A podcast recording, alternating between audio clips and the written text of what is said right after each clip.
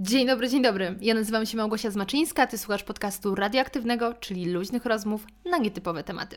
Moi drodzy, bardzo serdecznie witam Was w kolejnym odcinku i pierwszym tegorocznym odcinku z gościem, ale tyle razy powtórzę to w tym odcinku, że na pewno zwrócicie na to uwagę.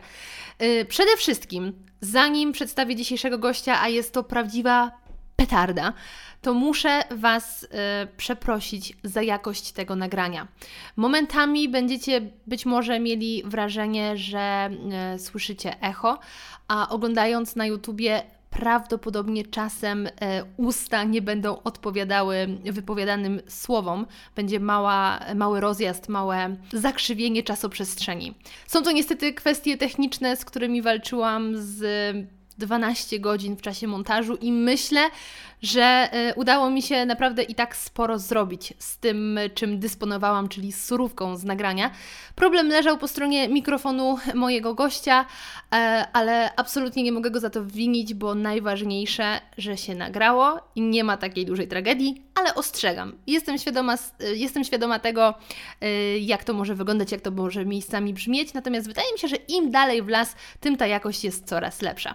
No dobrze, to już kwestie techniczne, ogłoszenia dusz podcasterskie mamy ze sobą, więc mogę przejść do meritum, czyli do przedstawienia dzisiejszego gościa i zrobię to bardzo krótko, bo więcej o tym, kim jest ta dziewczyna, mówię już w samym podcaście, więc bardzo krótko i na temat. Moi drodzy, gościem dzisiejszego odcinka jest Agata Wernic, autorka podcastu How to Żyć. pięć, cztery, trzy, dwa, jeden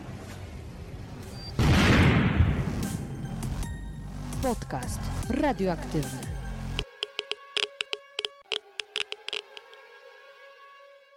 Dzień dobry, dzień dobry, moja droga Agato. Jak miło mi gościć Cię w pierwszym odcinku z gościem w dwa tysiące dwudziestym pierwszym roku. Od razu życzę sobie, że jaki pierwszy odcinek, taki cały rok, chyba że ten odcinek nam nie wyjdzie, to wtedy to wytnę. No nic, no posta- postaram się Cię nie zawieść, moja droga. I bardzo się cieszę, że jestem pierwszym gościem. W ogóle też sobie od razu dzisiaj przypomniałam, żeśmy się na ten odcinek umawiały już chyba z rok. No, to, my się na niego umawiałyśmy już tak poważnie od dwóch tygodni, a z rok to tak w ogóle. Tak. Tak było. Zobacz, dwa tysiące dwudziesty pierwszy to jest ten rok, kiedy trzeba yy, wziąć się w garść i jest po angielsku takie powiedzenie, że coś nam your shit get together? Coś takiego? Yes, get your shit together. Dokładnie. Więc to jest ten rok, to jest ten rok, więc może zacznijmy od takiego krótkiego rozmówki zapoznawcze, bo nie wiem dlaczego, ale niektórzy moi słuchacze być może Cię nie znają, ale to dlatego, że jest coraz więcej podcastów i czasem te perełki gdzieś tam giną, Jezu, więc... jaka Ty jesteś podrywaczka w ogóle? Więc najpierw robimy sobie wieczorek zapoznawczy, tym bardziej, że u mnie już jest totalnie ciemno, u Ciebie widzę, że słońce się jeszcze w miarę trzyma. Gdzie tam słońce? Ja tu kurczę na patencie. A, okej, okay, ładnie oszukałeś, co tam jak jest lampa. Tak, ja tutaj na patencie, u mnie to już jest ciemno już od dawna. Agato, moja droga, yy, krótkie przedstawienie z mojej strony Twojej osoby, które i tak się pewnie pojawi w zapowiedzi, ale okej. Okay. Więc Ty jesteś autorką podcastu How to Żyć i Ty jesteś już taką starą wyjadaczką w podcastach, bo ja pamiętam, że na Twój podcast trafiłam już wieki temu, nie wiem, kiedy to, nie pamiętam kiedy to było, ale to było dawno. Ostatnio chciałam przeskrolować do początku Twoich odcinków na Spotify'u, ale czy ja dobrze kojarzę, że tam nie ma wszystkich? Jest opcja, wiesz co, bo ja teraz y, zmieniałam hosta i mo- mi się dopiero te odcinki przerzucają, więc jest opcja, że połowy nie ma, połowa się dopiero pojawi. Nie mam pojęcia, co się dzieje, w ogóle nie ogarniam tego. Technologia mnie znowu pokonała, jak zawsze. Pozdrawiamy z łączenia się przez pół godziny, żeby tak porozmawiać na kamerce. Mhm. Mhm. Nie, napisałam już maila, także czekam. Nie wiem, słyszałam ostatnio, że właśnie odcinki poginęły, ale nie wiem. Powiedz mi, kiedy założyłaś podcast? dwa tysiące dziewiętnasty, lipiec dwa tysiące dziewiętnasty, także już zaraz będą dwa lata. No, to już trochę czasu, więc ja pamiętam, kiedy w pewnym momencie Twój podcast się pojawił w ofercie Spotify'a, to też były czasy, kiedy tych podcastów nie przybywało każdego dnia. Yeah. I, i pamiętam, że y, ten moment olśnienia, że Twoja nazwa ma dwa znaczenia, rozwaliła mi po prostu głowę tak totalnie. Ja... Jezu, jak rozmawiałam nawet z moją mamą, że teraz się umówiłyśmy na podcast, od razu jej powiedziałam, słuchaj, ona prowadzi taki podcast, How to Żyć. Czy ty łapiesz, że to jest how to żyć, czyli jak żyć, ale też how to żyć, czyli wykonywać takie prace? Genialne, no. Mogłabym zapytać, jak to się stało, ale już chyba Cię o to kiedyś pytałam i powiedziałaś, a tak wpadłam na to. Tak, siedziałam z moim Wojtasem, dla niewtajemniczonych Wojtas to jest mój prawie mąż. Siedziałam któregoś wieczoru z Wojtasem i właśnie miałam spis wszystkich jakichś moich pomysłów. Tak siedzimy, siedzimy i zaczęliśmy się przerzucać pomysłami i mówię, ty, a jakby to po prostu było how to żyć? Hałtura to jest robienie, powiedzmy, słabej roboty za pieniądze. Mówię, to jest takie moje nawiązanie do mojej kariery YouTube'owej, gdzie przez całe chyba cztery lata YouTube'a zarobiłam dwieście złotych. Ej, a wiesz, że ja bardziej to skojarzyłam z życiem w Wielkiej Brytanii? Tak? No, bo jednak a... często, wiesz, Polacy jadą tam wykonywać jakieś małe y, zajęcia na początku. To inaczej szło. Ale to jest takie, wiesz, to jest takie moje, moje, moje, bo to po prostu jest moje skojarzenie. Ale tak, dobrze odgadłeś, że how to żyć ma, ma też drugie dno, czyli hałturę. Wow, elokwencja. Yy, no właśnie, i ty tam opowiadasz o życiu w U K-u, to na pewno. Opowiadasz, może nawet nie opowiadasz, ale yy, łączysz ludzi. Masz wokół swojego podcastu super społeczność i rozmawiacie na takie bardzo przyziemne tematy zazwyczaj, no chyba, że mowa o nietypowym hobby i moje ulubione yy, dzierganie swetrów z psiej sierści. Jezus, mnie nawet wow. swędzi, bo mnie to w ogóle swędzi, jak o tym pomyślę. To jest po prostu jedno wielkie boli. Yy, no i... I właśnie y, to jest swój podcast, tak w dużym skrócie. Czy to można go tak y, zamknąć w takich y, słowach? Tak, to jest po prostu takie moje. To miało być takie moje małe dziecko, które, że tak powiem, podcast powstał w ogóle, jak to się śmieje, zawsze z potrzeby atencji i z potrzeby poznania no- tak, i z potrzeby poznania nowych ludzi. Bo główne założenie było takie, że jak się przeprowadziłam do tej Wielkiej Brytanii, no to kurde, no to nagle się moja siatka społeczna bardzo skurczyła.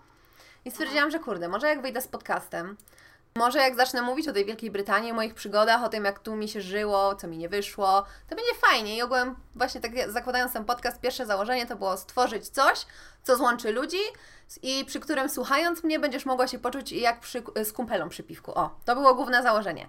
I myślę, że mi to nawet, nawet wychodzi. To piwko często jest w podcaście. Ej, a to jest w ogóle ciekawe, bo ja myślę, że powoli można by mm, podzielić podcasty w zależności od tego, jaki alkohol pre- preferuje host, nie? I jak, jakim jest ambasadorem. Ja od razu, wiadomo, byłabym ambasadorem whisky. Ty byś była ambasadorem piwka. Nie, ginu i tonika.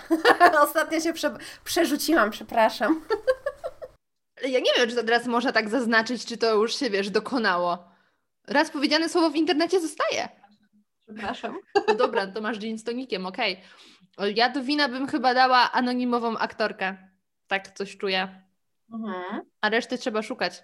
Robić spociki. No dobra, słuchaj, no to udało Ci się złączyć tą społeczność i o niektórych tematach y, sobie porozmawiamy. O tym, co rozmawiałyśmy w prywatnej wiadomości, że ej, musimy o tym porozmawiać. Tak. A i tu wiadomości to było multum. W ogóle to z Gochą od razu powiem, że my to normalnie codziennie sobie wysyłamy jakieś dziwne wiadomości głosowe i po prostu nie ma dnia ostatnio, żebym z nią w ogóle nie gadała. Także moje główne założenie podcastu zostało spełnione, bo poznaję spoko ludzi. Samo. Dzięki podcastowi tak naprawdę wszyscy teraz, mm, moi najbliżsi gdzieś się wiążą, z, nawet nie stricte z moim podcastem, ale że dzięki podcastowi coś tam, coś tam i, i ci ludzie trafili do mojego życia, więc to jest naprawdę super. Mm, I powiem tak, jak wspomniałam na początku, jest to pierwszy podcast z gościem. Specjalnie zaznaczam z gościem, bo być może też wcześniej wrzuciłam mój podcast o dwudziestu odkryciach dwa tysiące dwudziestego roku. Także tutaj zostawiam sobie tę furtkę, że jednak do tego usiadłam i to zrobiłam. Um, ale w tym roku, znaczy zeszły rok był, był, kropka, zeszły rok był. Tak i koniec. Ja już mam nadzieję, że tylko będzie lepiej. Tak i ja myślę, że każdy ma jakieś rozkminy po zeszłym roku i że ten, ten dwa tysiące dwudziesty w jakiś sposób nas ukształtował, coś nam pokazał, coś nam pokazał, że jednak nie dobrą stronę idziemy i ja też miałam dużo takich rozkmin. Jedną z tych rozkmin jest to, że chcę w tym podcaście więcej robić też takich pogawędek, pogawędek mhm. i łączyć fajnych ludzi. To w sumie zawsze tutaj zapraszałam fajnych ludzi, ale też móc tak po ludzku porozmawiać, że nie, że teraz musimy się czegoś nauczyć, nie wiem, jakie sposoby na świeże jajka mają polarnicy, chociaż wiem, że niektórzy te sposoby wykorzystują do dziś, tylko tak właśnie pogadać o życiu, bo, bo to jest trochę potrzebne, przynajmniej mi to jest potrzebne, żeby żeby trochę tak mieć przestrzeń na pogawędki z dziewczynami na przykład o takich babskich tematach, ale też z facetami, tylko że takich facetów do rozmów to na razie mam mniej na mojej liście. Także jesteś pierwsza. Mogę ci mojego Wojtasa podrzucić. Najpierw musimy... Z Wojtasem chyba tylko raz y, miałam przyjemność rozmawiać w wiadomościach głosowych, jak umawialiśmy się na podcast o Pringlesach, który ciągle jest przede mną. Tak, tak, tak, tak. I wtedy przez przypadek do ciebie zadzwoniliśmy, kiedy mieliśmy coś tam do ciebie napisać. No. Pierwszy podpunkt naszej dzisiejszej rozmowy, naszej pogawędki, to są postanowienia noworoczne, bo skoro prosiłam cię, żebyś sobie je przygotowała, tutaj listę, którą stworzyłaś, no to teraz y, do niej sięgniemy, ją wykorzystamy, bo... To jest dobry moment w ciągu, w, w, w ciągu roku, bo jeszcze jest luty, no więc możemy gdzieś też spojrzeć, jak te nasze postanowienia noworoczne poszły, czy w dobrą stronę, czy, czy na prawo. Um, I też no my w momencie, kiedy nagrywamy, to jest połowa lutego.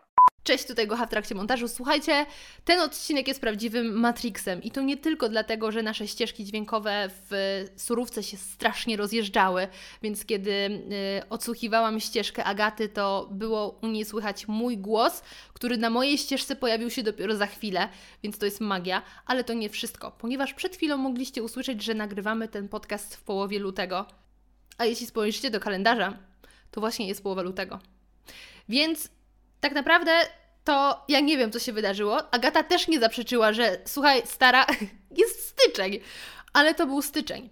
Zobaczymy za dwa tygodnie, gdzie będziemy e, z naszymi postanowieniami, ale jestem ciekawa też, jak na przestrzeni lat zmieniło się Twoje podejście do postanowień noworocznych i czy właśnie dwa tysiące dwudziesty odcisnął e, trochę piętno na tych postanowieniach. Także lecisz, maleńka. Powiem Ci, że chyba tak. W sensie ja co roku robię sobie te postanowienia i praktycznie nigdy ich nie spełniam. Bo jak, że tak powiem, jest system praca dom, praca dom, znajomi, jakieś wycieczki, no to tak naprawdę no jest taka rutyna i ja nawet nie za bardzo myślę, żeby spełniać jakieś dodatkowe swoje punkty, co jest trochę frajerskie, uważam, z mojej strony, bo mogłabym, że tak powiem, już dawno być milionerką, jak się śmieję, jakbym w ogóle miała pewność siebie taką, jakbym chciała mieć i chęć do robienia czegokolwiek, ale... To jest kolejny podpunkt naszej rozmowy. Tak, ale ten... W tamtym roku stwierdziłam, że przez to, że siedziałam tyle w domu, że to wszystko po prostu padło, że miałam czasu za dużo, za dużo czasu na myślenie, że tak powiem... Pracowałam w domu, nie miałam w ogóle takiej swojej jakby przestrzeni, gdzie mogłabym sobie odpocząć. To strasznie dużo myślałam i po prostu jestem, jestem tak jakby mentalnie już gotowa na to, że nie chcę pracować w korpo, że nie chcę pracować na takiej zwykłej pracy, że chcę robić coś dla siebie, że chcę się rozwijać i faktycznie, że nie chodzi w życiu tylko o to, żeby znaleźć pracę i jej pilnować i przy niej być, tylko żeby coś dodatkowo robić. Więc tak jakby...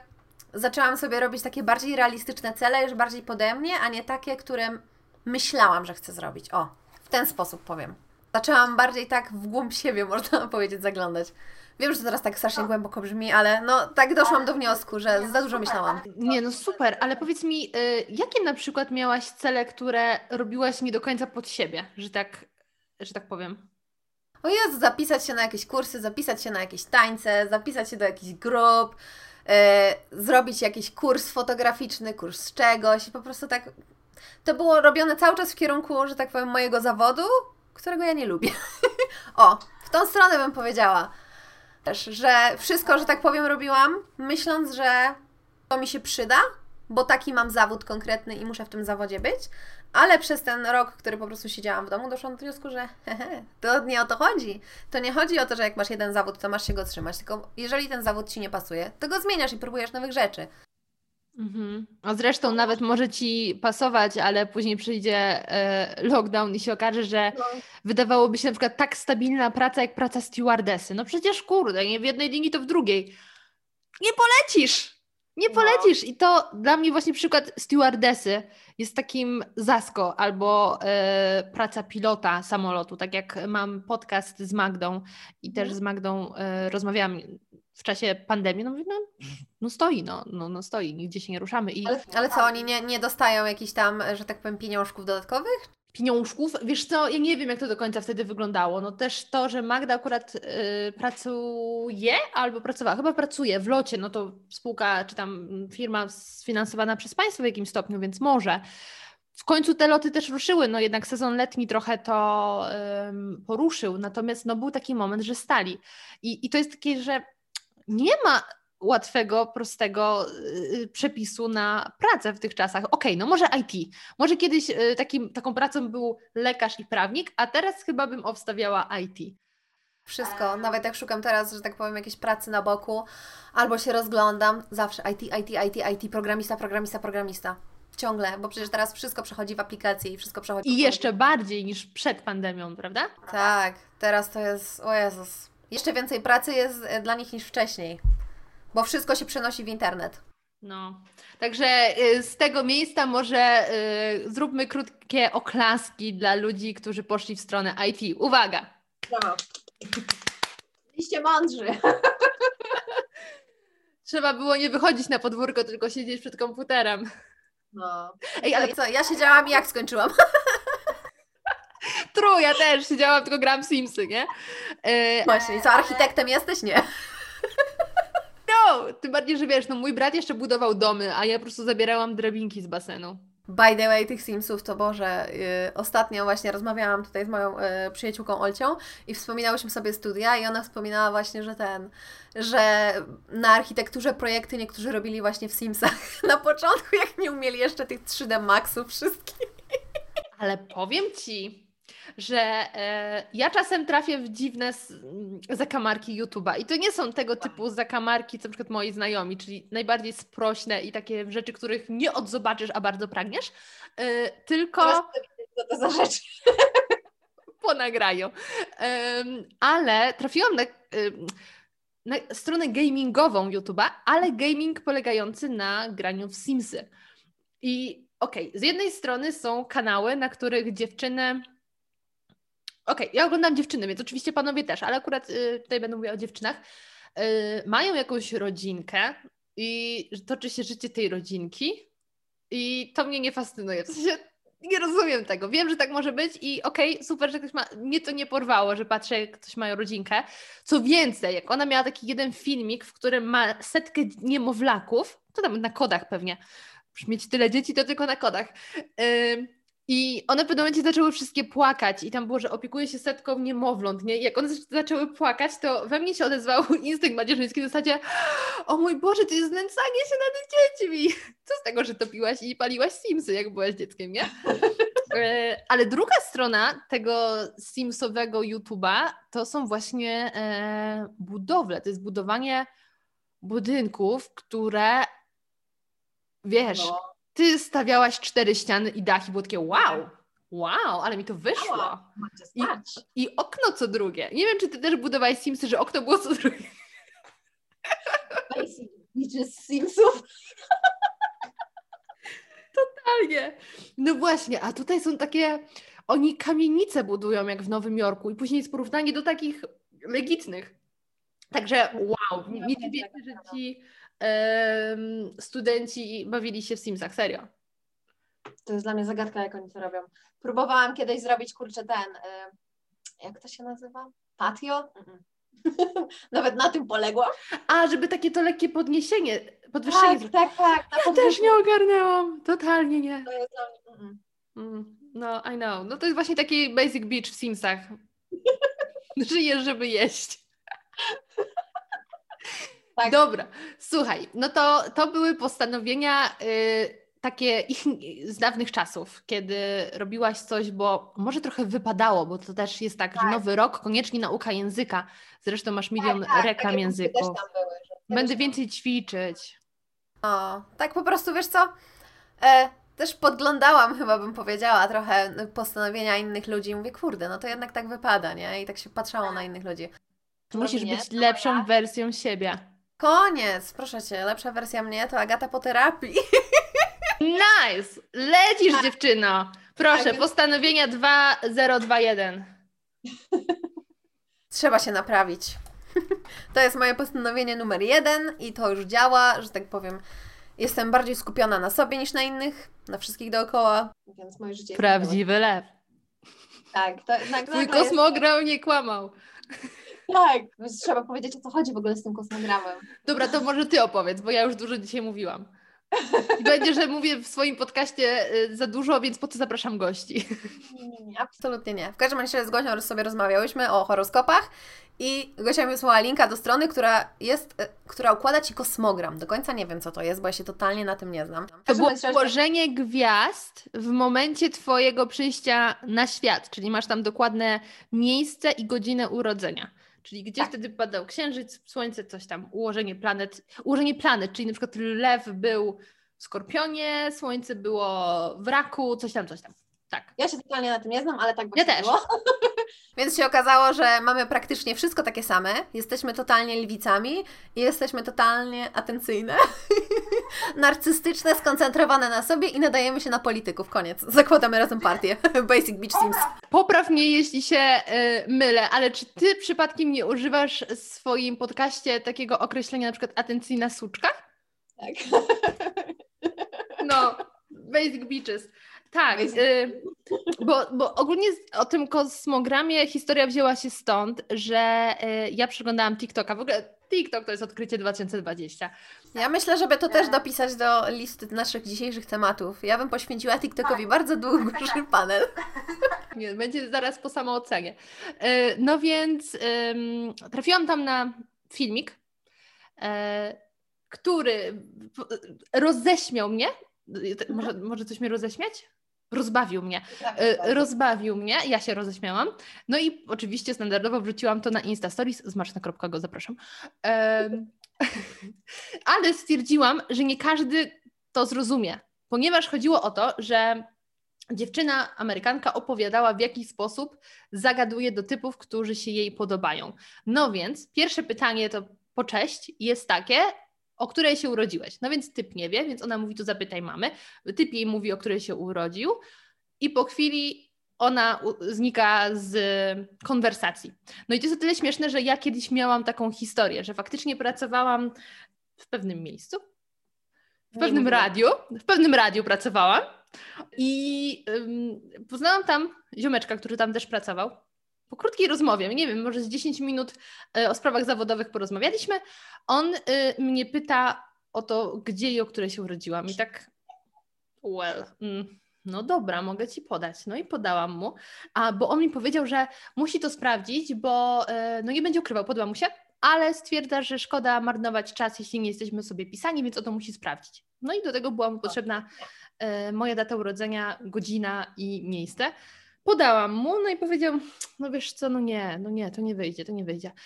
No i wrzuciłam to na Instagram i właśnie ktoś mi później, że to chodziło o ascendent i ktoś mi powiedział, to ty lepiej sprawdź kosmogram, to jest dopiero kosmos. No i właśnie e, tak trafiłyśmy na kosmogram. Powiem tak, wiele rzeczy się pokrywa, ale ja po prostu myślę, że jak jesteś zodiakalnym lwem, to większość opisów lwów Ci się pokrywa, czyli że jesteś cholerykiem, jesteś osobą, mhm. która lubi być w centrum uwagi i zakłada podcast, żeby być w centrum uwagi, także... Totalnie. No ale co zrobić, no? Kosmosu nie oszukasz i ja się nie będę z nim kłócić, absolutnie. No ale wiesz co, to jest taki podpunkt, który możemy od razu tutaj... Cała rozmowa będzie chyba o postanowieniach, a my sobie w międzyczasie będziemy jakieś wątki wrzucały, bo mhm. ja mam trochę rozkmin ostatnio, o introwertykach i ekstrawertykach. Dawaj. Dużo pojawia się publikacji o introwertykach i, yy, i taka teraz wydaje mi się trochę się zrobiła kultura introwertyków, że są memy o tym, jak to jest dobrze być introwertykiem, że yy, ja tak bardzo odstaję, bo wszyscy są ekstrawerty- ekstrawertykami dookoła i nagle z tego by wynikało, że wszyscy dookoła są ekstrawertykami, a tylko pojedyncze osoby są introwertykami i to jest takie cool, bo oni nie są tymi yy, śmieszkami ekstrawertykami. I ja momentami odnoszę wrażenie, że teraz to poszło w jakąś taką stronę, że jeśli jesteś ekstrawertykiem, to nie możesz się odezwać, bo teraz ty jesteś tym gorszym, bo bo ty musisz być w centrum uwagi, a to nie do końca chodzi o u ekstrawertyków i ja momentami wstydzę się tego, źle się czuję z tym, że jestem osobą, która po prostu ma taki charakter, że jestem wygadana, lubię jak coś się dzieje dookoła, lubię wiedzieć co się dzieje i momentami, tak jak właśnie przy okazji bycia zodiakalnym lwem i trochę cholerykiem, jest mi głupio mówić o tym, jaki mam charakter, bo boję się, że zaraz będę oceniona na zasadzie, no... atencjuszka, pomijając, że słowo atencjuszka jest źle używane, ale atencjuszka, nie masz na to do końca wpływu, tak jak nie masz wpływu na to, czy się urodzisz introwertykiem, tak samo nie masz wpływu na to, czy się urodzisz ekstrawertykiem, a naprawdę wydaje mi się, że w tych czasach bardzo rzadko ktokolwiek śmieje się z introwertyków, bo teraz większość z nas siedzi, dokładnie, większość z nas poza tym siedzi w domu, więc nie ma też okazji do spotkań, a ym, mam trochę takie wrażenie, jakby teraz bycie ekstrawertykiem było takie... Pff, nie jesteś introwertykiem, tylko introwertycy są cool. I ja powiem szczerze, że chciałabym być introwertykiem. Bardzo chciałabym być w tym momencie introwertykiem. Taka moja opinia. Ja, ja mam, a ja to mam chyba ten w domu właśnie, że ja jestem... Może nie wyglądam, ale ja jestem bardziej takim introwertykiem, że ja po prostu lubię siedzieć w domu. Ale wiesz, ja też lubię siedzieć w domu, ale nie wiem, czy to jest introwertyzm. Totalnie. Ja, ja wolę swoje towarzystwo czasami i rzadko wychodzę.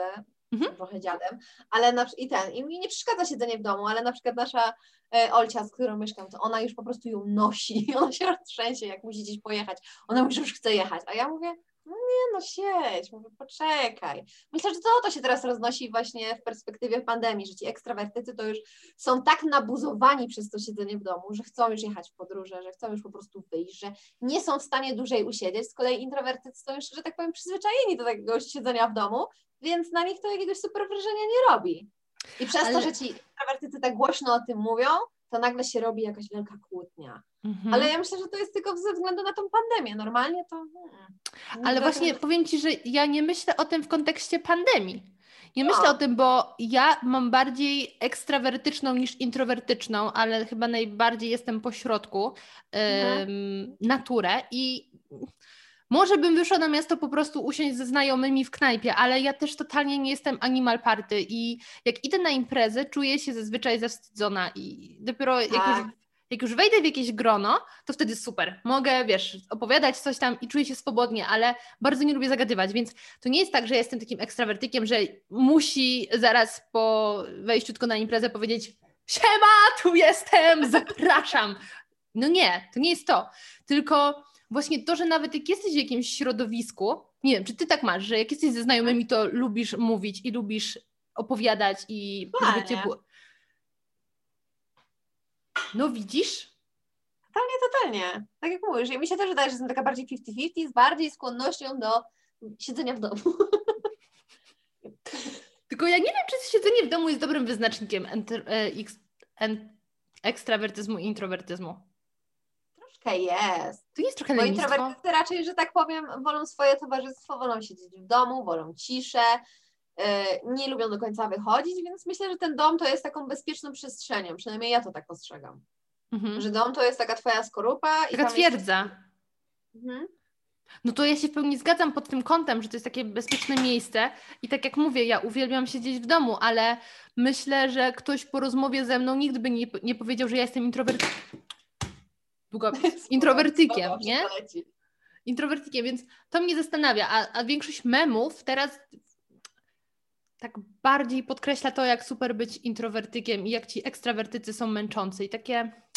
A to wszystko przez tą pandemię. Myślę, że gdyby to, gdyby to zmuszanie do siedzenia w domu yy, nie miało miejsca, to w ogóle takie memy by nie powstały, bo wszyscy by żyli swoim życiem i wszyscy by mieli gdzieś głęboko. Jakim ty żyjesz w świecie? Ludzie żyliby swoim życiem. Girl! Ja żyję w Anglii. A okej, okay, to po prostu nie wiesz, że się dzieje w Polsce. Mają wszystko gdzieś. Nie, tu się nie żyje w swoim życiem.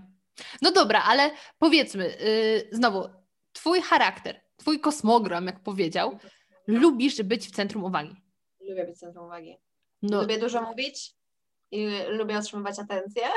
No właśnie, ale czy tobie nie jest trochę głupio powiedzieć wprost, lubię być w centrum uwagi i lubię jak, jak ludzie zwracają, jak ludzie chcą mnie słuchać, jak, jak ludzie prawią mi komplementy i tego że, typu rzeczy. Nie jest ci trochę głupio to mówić, że taką po prostu Było masz... Mi głupio. Było mi bardzo głupio. No to do tego zmierzałam, że to są cechy, którymi nie chcesz mówić głośno, że je masz, bo lepiej powiedzieć, że... no ja to się nie lubię narzucać i w ogóle ludzie mnie nie interesują, nie potrzebuję innych ludzi. Kurde, ja bardzo potrzebuję ludzi. Co się ja stało, myślę, że, to że się zmieniło? Teraz wyszło, że tak naprawdę wszyscy, którzy mówili, że nie potrzebują ludzi, tak jak ja na przykład, to teraz wyszło, że potrzebują ludzi, bo nie ma nawet jakichkolwiek bodźców z zewnątrz. Hmm? Mhm. I jak nie masz takiej swojej siatki społecznej i ludzi, z którymi, że tak powiem, jesteś w stałym kontakcie, to nagle jest takie smutek i pustka. Wiesz, możesz nawet być w kontakcie, ale czasami trudno się z nimi po prostu spotkać. No ja to już w ogóle, nie? No, właśnie. Bliskie osoby tak naprawdę są w Polsce, nie? A ja nie byłam w Polsce od półtorej roku. No dużo się działo, powiem Ci. No, og- oglądam wiadomości, ale w pewnym momencie przestałam, bo już... Mówię, słusznie. To, to no już dobra, a, ale powiedz mi, co w takim razie się zdarzyło, że y, w, powiedziałaś, że kiedyś było Ci głupio? Czy to jest kwestia terapii? Terapia się stała, a co się miało stać? Terapia to jest na głowę i to jest zbawienne i wszyscy, którzy myślą o tym, to powinni to zrobić. Koniec, kropka. Ja zwlekałam tyle lat, bo zawsze mówiłam, nie, nie, nie, ja się naprawię. Gówno, nie się naprawię, taka jest prawda. Mhm. Ktoś po prostu musi ze mną przepracować rzeczy, które siedzą mi w głowie. I faktycznie, to potem jeszcze z rozmowy wyjdzie, ale ja zawsze chciałam być wszystkim, chciałam być we wszystkim najlepsza. Nie chwaliłam się tym, co umiem. Absolutnie się nie przyznawałam do tego, jakie mam skille. I do końca tak jakby bym powiedziała, że przez ten mój perfekcjonizm i przez to, że chciałam być we wszystkim dobra, to nie do końca nigdy nie wiedziałam, co, ja, co tak naprawdę ja lubię i w czym ja jestem dobra. Mhm. I na początku nawet, biorąc, że tak powiem, teraz podcast naprzód, to było tak, że na początku właśnie zaczęłam tak mówić totalnie freestyle'owo o sobie, a potem nagle zaczęło mieć mi strasznie głupio. Mówię, dlaczego ja mówię, że jestem atencyjna? Dlaczego ja mówię, że ja potrzebuję uwagi i potrzebuję poznawać nowych ludzi? Mówię, nie, nie, nie, to jest złe. I potem zaczęłam się porównywać też do innych. No i wtedy wjechała moja pani terapeutka. Ale Agata, w tym, że ty jesteś atencyjna i że jesteś chodzącym chaosem, to są twoje kurde zalety. Weź się dziewczyno ogarnij, nie? Zacznij ale... mówić o sobie w superlatywach, zacznij siebie lubić, zacznij po prostu notować nawet, co jest w tobie fajnego i zacznij po prostu głośno o tym krzyczeć, a nie siedzisz cicho i cały czas wszystko jest w twojej głowie. Nie, nie, to nie o to chodzi. Ale było ci głupio tego, że y, prowadzisz podcast w jakimś stopniu o tobie? Tak. Trochę mi było chyba na początku właśnie, że wyjdę na takiego narcyza. Mhm. A to jest e, bardzo źle widziane w społeczeństwie. Aha. A to jest bardzo źle widziane w społeczeństwie. Stój tak, w kącie, a Cię znajdą. No, że wyjdę właśnie na takiego strasznego narcyza, że e, o niczym innym nie umiem mówić. I w ogóle takie miałam dziwne rozkminy, ale potem właśnie przez to, że mam taką fajną społeczność wokół podcastu, to absolutnie nie odczułam tego nigdy, tylko ja sobie to wmawiałam przez cały czas, że tak będę odbierana. Okazało się, że nie.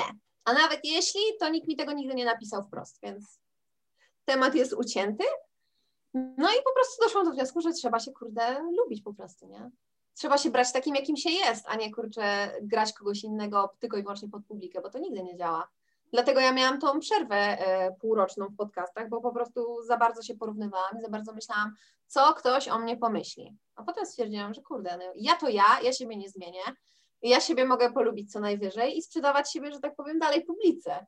I taki chyba jest cel w tym wszystkim. Zajebiście.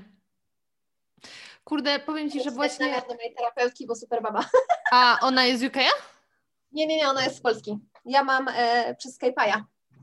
Wow, dlatego ogarniasz Skype'a z Zoomem tak średnio. Tak. Tak, ale nie, po prostu się o to rozchodzi, żeby zacząć siebie lubić mhm. i wtedy te cechy nie... I wtedy te Twoje takie dominujące cechy, dominujące lwie cechy nie są dla Ciebie problemem, bo Ty po prostu taka jesteś. No widzisz, tylko ja z kolei y, od wizyty u terapeutki rozpoczęłam dwa tysiące dziewiętnasty rok. No może nie rozpoczęłam, bo to był luty. Um, I powiem Ci, że dla mnie straszne było, było mówienie o sobie. Wow, zasko mówienie o sobie było dla mnie problemem. Dlatego, że ja czułam po prostu, może oczywiście to było mm, subiektywne, no ale... Ale wiesz jak jest, że ta kobieta słucha mnie i myśli, ja pierdolę, z czym ona do mnie przyszła, ona nie ma problemów.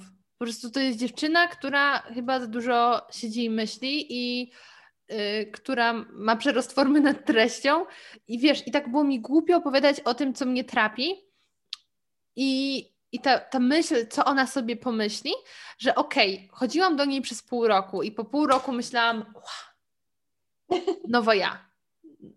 Połowa roku y, nowe ja. Teraz życie będzie zupełnie inne. I okej, okay, na początku przez miesiąc chodziłam trochę jakby na haju mhm. i w, zaczęłam robić głupie rzeczy. Y, I finalnie dwa tysiące dziewiętnasty był najgorszym rokiem mojego życia. Nie ze względu na terapię, tylko później wpakowałam się w jeszcze różne rzeczy. I w październiku ja chciałam wrócić na tę terapię. Ale po przyjściu na pierwsze spotkanie yy, ta kobieta powiedziała mi, że no pani Małgosiu, ale z czym pani do mnie przychodzi? I ja wiesz, no staram się jej powiedzieć i ona mówi, ale ja widzę, że pani nie chce dalej nic z tym robić. Takie było takie, wie pani co, ja faktycznie chyba, chyba nie chcę. I poszłam sobie i w dwa tysiące dwudziestym po prostu radziłam sobie sama i było mi dobrze, ale znowu przyszedł styczeń, a ja strasznie źle znoszę zimę. Mi brakuje hmm. słońca. I wiele myśli, takich rozkmin z dwa tysiące dziewiętnastego yy, wróciło. Jezu, to jest też jak bumerang. Jak bumerang. I co więcej, perspektywa powrotu z podcastem, słuchaj, to Ci zresztą kiedyś opowiadałam, co mhm. powiedziałaś, że przyjedziesz i mi nakopiesz, yy, tak. była dla mnie też przerażająca. I to w dużej mierze dlatego, że ja dalej yy, pamiętam taki jeden tweet, który się pojawił, bo Okej, okay, ja znowu jestem, jestem znowu, słuchaj, aktywna na Twitterze, ale tak średnio raz na pół roku sobie przypominam, że mam konto, a co jakiś czas wpisywałam sobie mm, w wyszukiwarce na Twitterze właśnie podcast radioaktywny, żeby zobaczyć, czy ktoś coś tam pisał i ewentualnie Aha. się odnieść. I zobaczyłam jeden komentarz jakiejś dziewczyny, która napisała coś w stylu, że yy, no, że ona poleca podcast radioaktywny, bo ktoś tam zapytał, jakie polecacie podcasty, Aha. ale tylko odcinki z gośćmi, bo y, jak ta dziewczyna mówi sama, to jest cringe. I słuchaj, tak mi to siadło na głowę, że od tego czasu mien, mniej więcej przestało się pojawiać, co ty gadasz. Nie. No, bo zaczęłam myśleć, że faktycznie chyba nie mam nic do powiedzenia, albo że się wygłupię, albo że dobra, róbmy ten podcast, niech będą goście. Tylko wiesz, z drugiej strony nagrywasz odcinki z gośćmi i YouTube, wiadomo, no to tam trafiają ludzie przypadkowi. Komentarze w stylu nie, no tutaj gość jest fantastyczny, ale po co jest ta dziewczyna? I myślisz sobie, Jesus, to jest mój kanał, jestem, jestem po prostu nigdzie niepotrzebna. Dlatego ta perspektywa powrotu z podcastem była dla mnie trochę stresująca, że z jednej strony wiem, ile ludzi czeka na radioaktywny, ale bezpiecznie czułam się w moim Smacznego, bo tam ja jestem niejako ekspertem od tego, co będę mówić. Robię research, opowiadam historię, dadzę i trochę moich głupich dowcipów. A tutaj... No i to jest właśnie to, że z jednej strony mówisz polub siebie. I... Przecież ja siebie dalej nie lubię, nie? Jakby to... Ej, mordo! To, pracuję nad tym, bo stwierdziłam, że no kurde, no faktycznie, no. Nic z tego, że się gnębię i sobie dopowiadam różne mhm. rzeczy, nic mi z tego dobrego nie przychodzi, nie? No tym bardziej, że jesteś ekstra dziewczyną. Och, dziękuję. Razem jeszcze się nie widziałyśmy na żywo, ale ja czekam na ten dzień. Czekam. Tak. Jak Odbiorę ja Cię z Okęcia. Tak, jak pierwsze co ja się w Polsce pojawia, to na tydzień jadę i jeden dzień na pewno w Warszawce spędzę. Totalnie, zapraszam, masz nocleg. Yy, tak. Ale kończąc już mój długi wywód, bo znowu dużo ja mówiłam, ale chciałam powiedzieć, że dlatego między innymi stwierdziłam, że w ramach takiego rozkręcenia się, bo ja też przez, nie wiem, dwa tysiące, od, od dwa tysiące siedemnastego, kiedy zakładałam podcast, się bardzo zmieniłam. I mnie też niektóre tematy już interesują, mniej inne interesują bardziej, yy, forma przekazu i okej, okay, ja nie biorę odpowiedzialności za wszystkie rzeczy, które kiedyś powiedziałam, bo mi się też mogły zmienić poglądy, nie? Ale, tak. ale stwierdziłam, chcę, żeby w tym podcaście też było miejsce na właśnie takie luźne rozmowy o weltszmercu, ale tak, z takim trochę pozytywnym, stawić. No dokładnie, z takim pozytywnym przekazem na zasadzie różne mamy rozkminy i mhm. wiele z nas ma podobne jakieś tam rozterki nad sobą w dużej mierze. Tak. I stwierdziłam, kurde, mam zajebistych ludzi, pogadajmy sobie tak o, nie, że teraz rozmawiajmy o właśnie, nie wiem, tipach na tanie podróżowanie, tylko tak o życiu. Ja jestem najgorsza w oszczędzaniu, więc nie do mnie.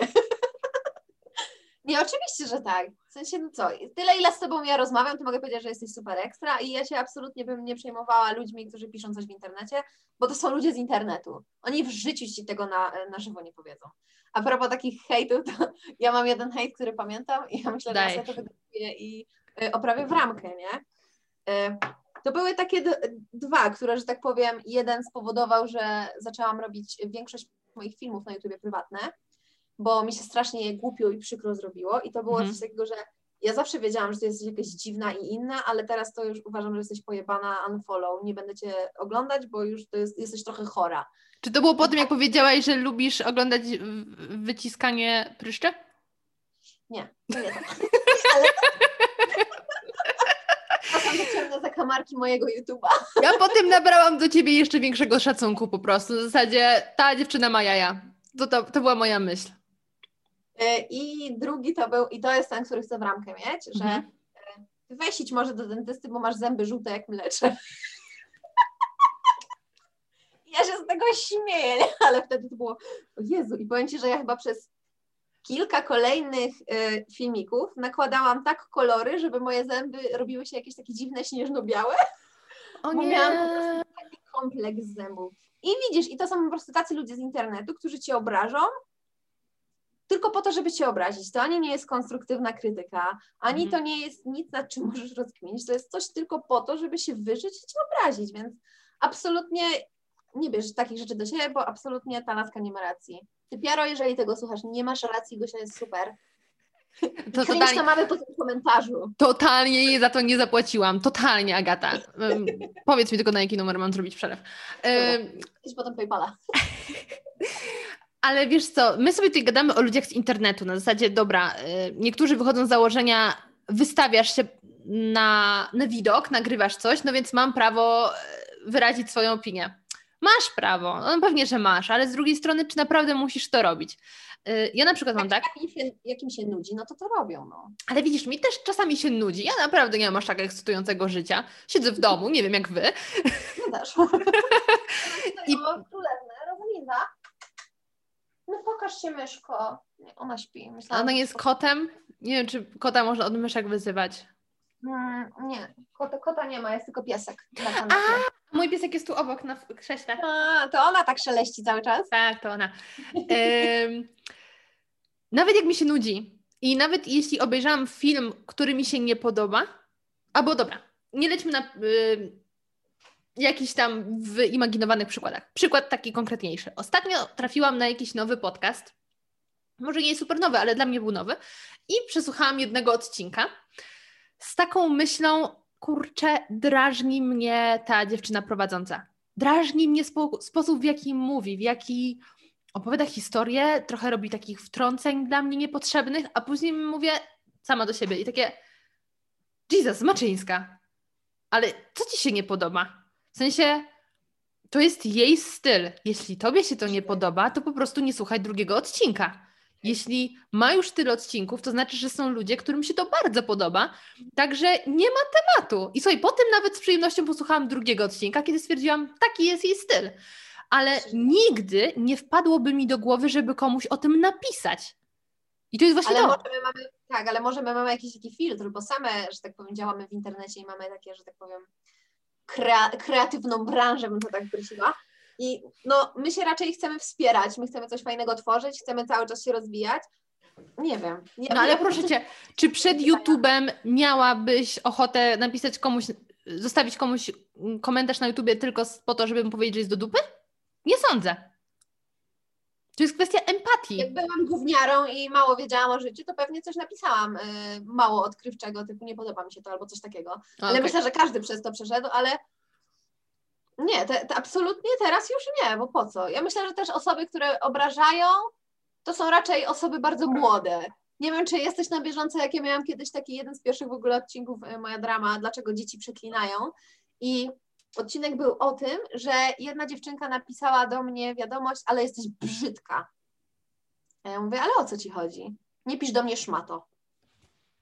To było ośmioletnie dziecko.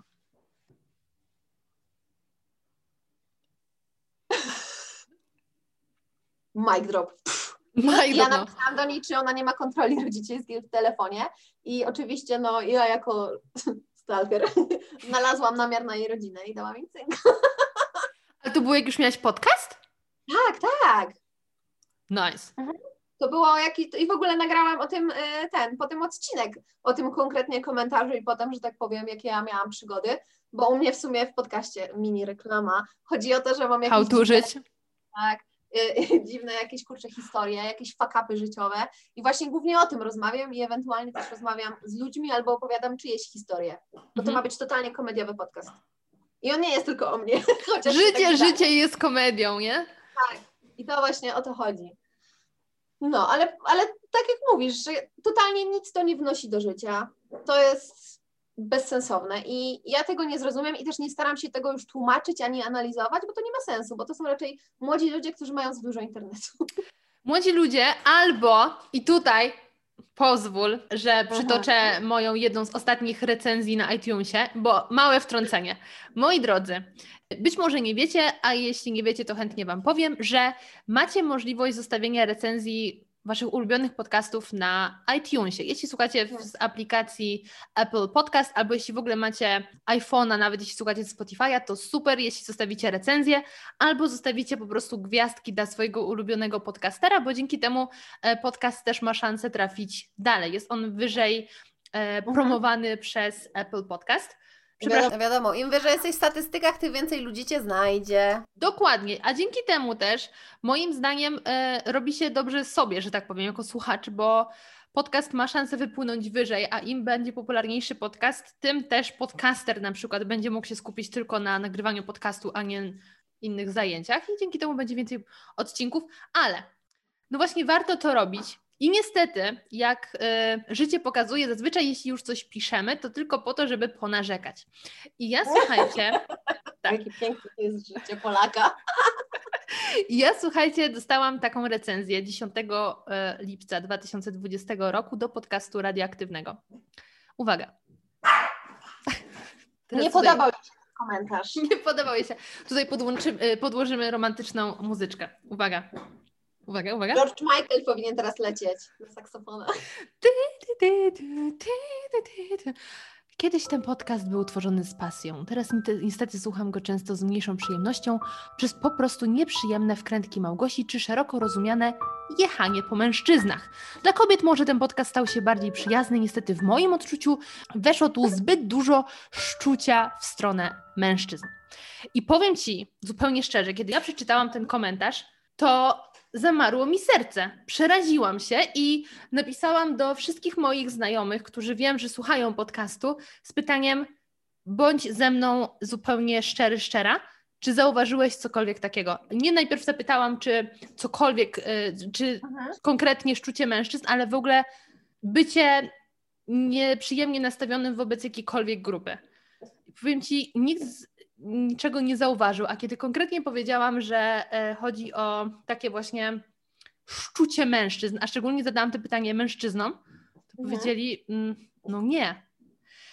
Ale mimo wszystko, że ja też, robiąc rachunek sumienia, nie przypominam sobie takiej sytuacji, bo też trudno, żeby taka sytuacja miała miejsce, kiedy ja po prostu nie mam w sobie takich uczuć. Ja bardzo lubię mężczyzn, mam w swoim życiu wielu wspaniałych y, facetów dookoła, i nie wyobrażam sobie świata, który byłby w stu procentach składający się z kobiet. Mhm. E, i, I kiedy przeczytałam ten komentarz, to po prostu zrobiło mi się smutno, że trochę nie mam jak się do tego odnieść, no bo możesz zostawić recenzję, ale nie możesz jej jako twórca skomentować.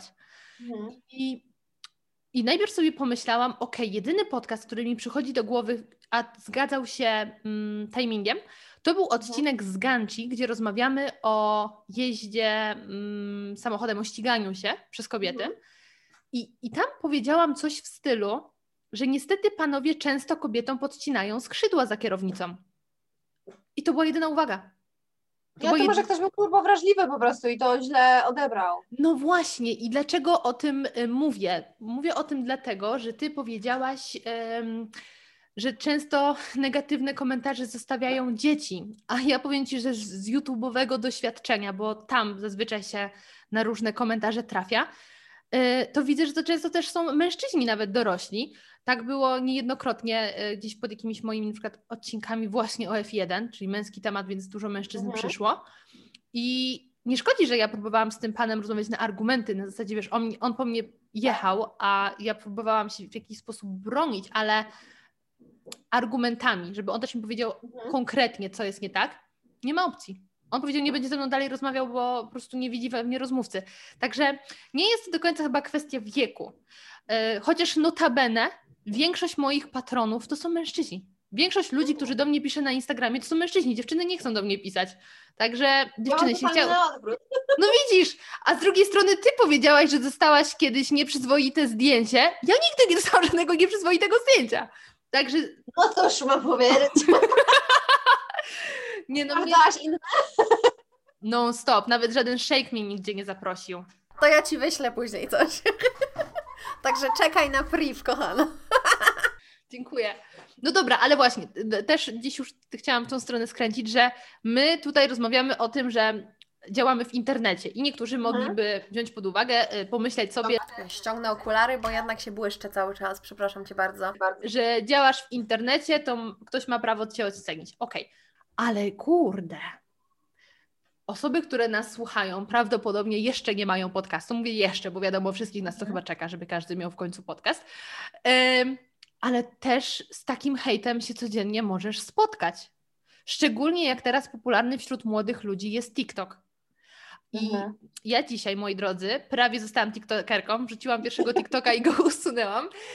Um, I powiem ci, że wrzucając tego TikToka pomyślałam, moja pierwsza myśl była nie taka wow, może właśnie zaczyna się wielka przygoda, tylko pierwsza myśl była hmm? taka, na TikToku łatwo komuś podpaść, albo na TikToku łatwo stać się przyczynkiem do tego, żeby ktoś nagrał drugiego TikToka z komentarzem do ciebie i często ten komentarz stanie się wiralem, a nie twój pierwowzór. I to mnie trochę przeraziło. Hmm.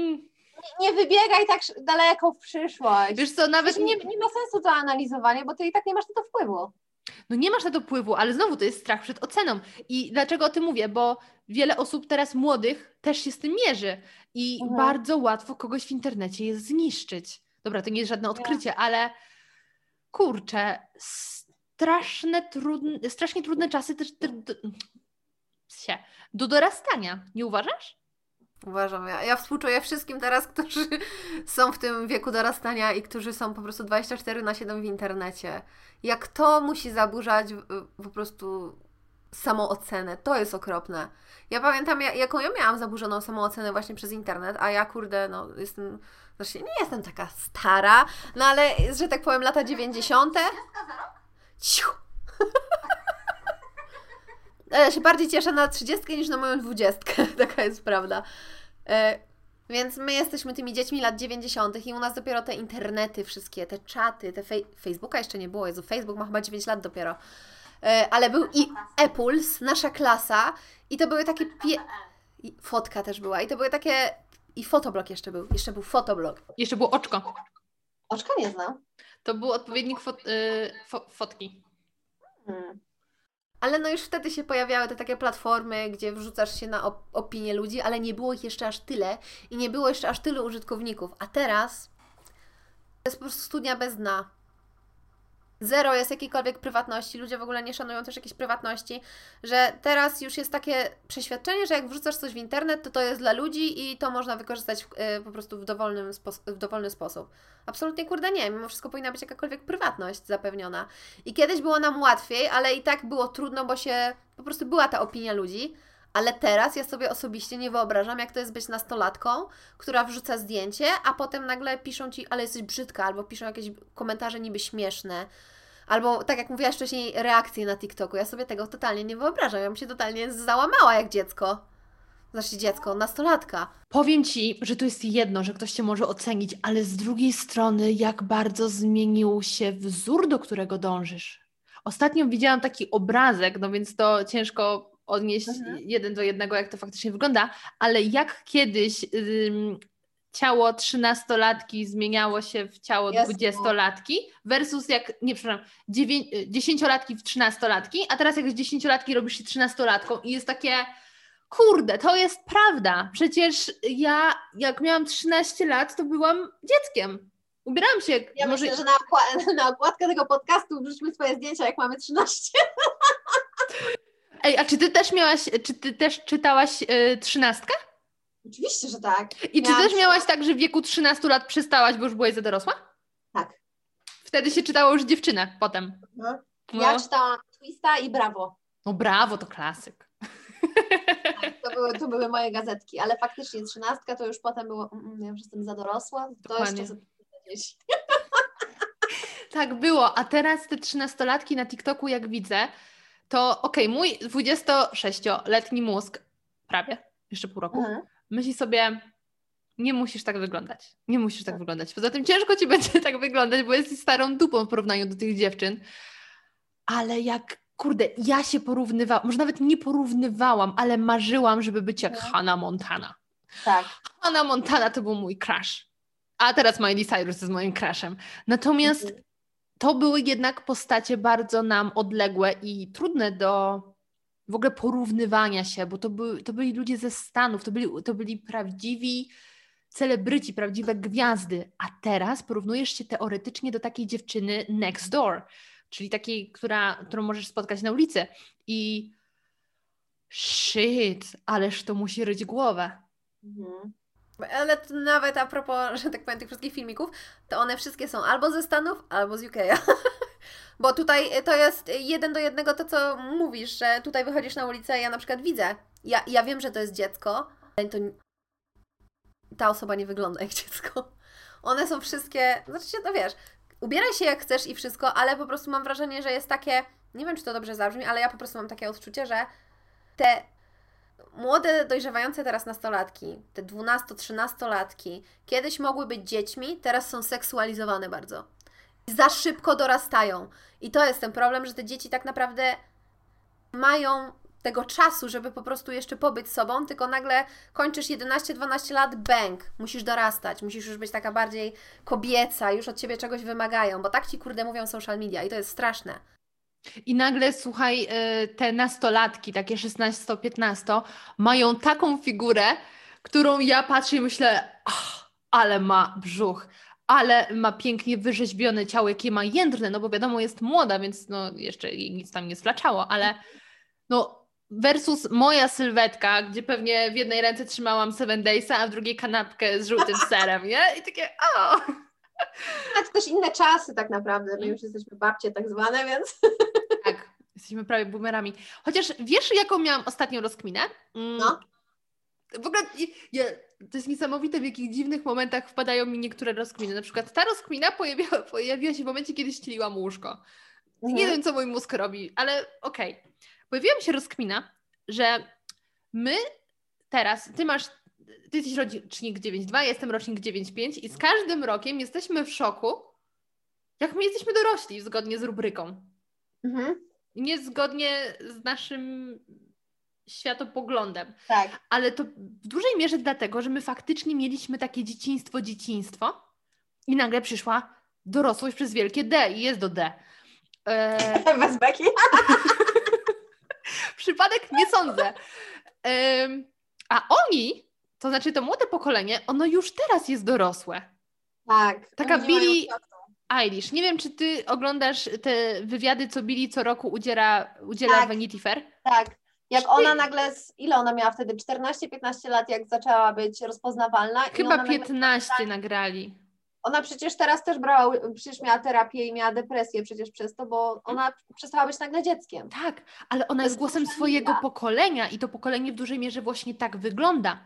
No więc jeśli w wieku piętnaście szesnaście lat jesteś traktowany przez społeczeństwo i zachowujesz się jak dorosły, no to ger, kiedy oni będą w naszym wieku, będą mieli po dwadzieścia sześć, oni będą znudzeni życiem.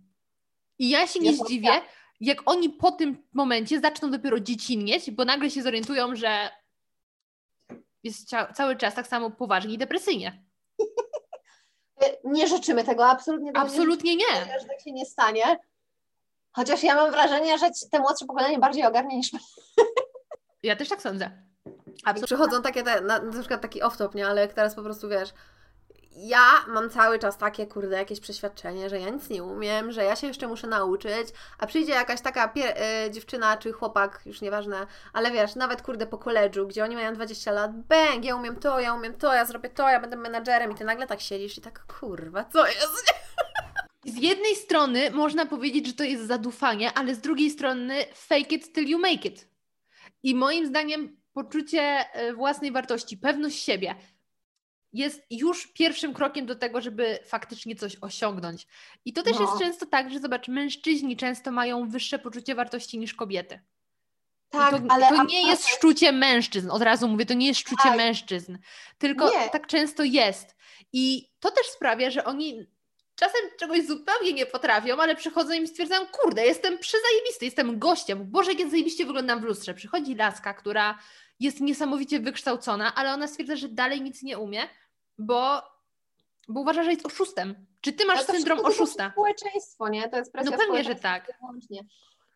Ale ten, a propos to, Boże, to nie jest szczucie mężczyzn, ale statystycznie nawet dzisiaj miałam tą rozmowę, to była dosłownie rozmowa dzisiaj, że statystycznie my, szukając pracy, przeglądając oferty, to mężczyźni na przykład posiadając czterdzieści procent umiejętności mówią fake it till you make it, aplikują i dostają tą pracę, bo mają taką charyzmę i taką pewność siebie, że oni się są w stanie sprzedać. Z kolei kobiety aplikują dopiero, kiedy spełniają osiemdziesiąt procent.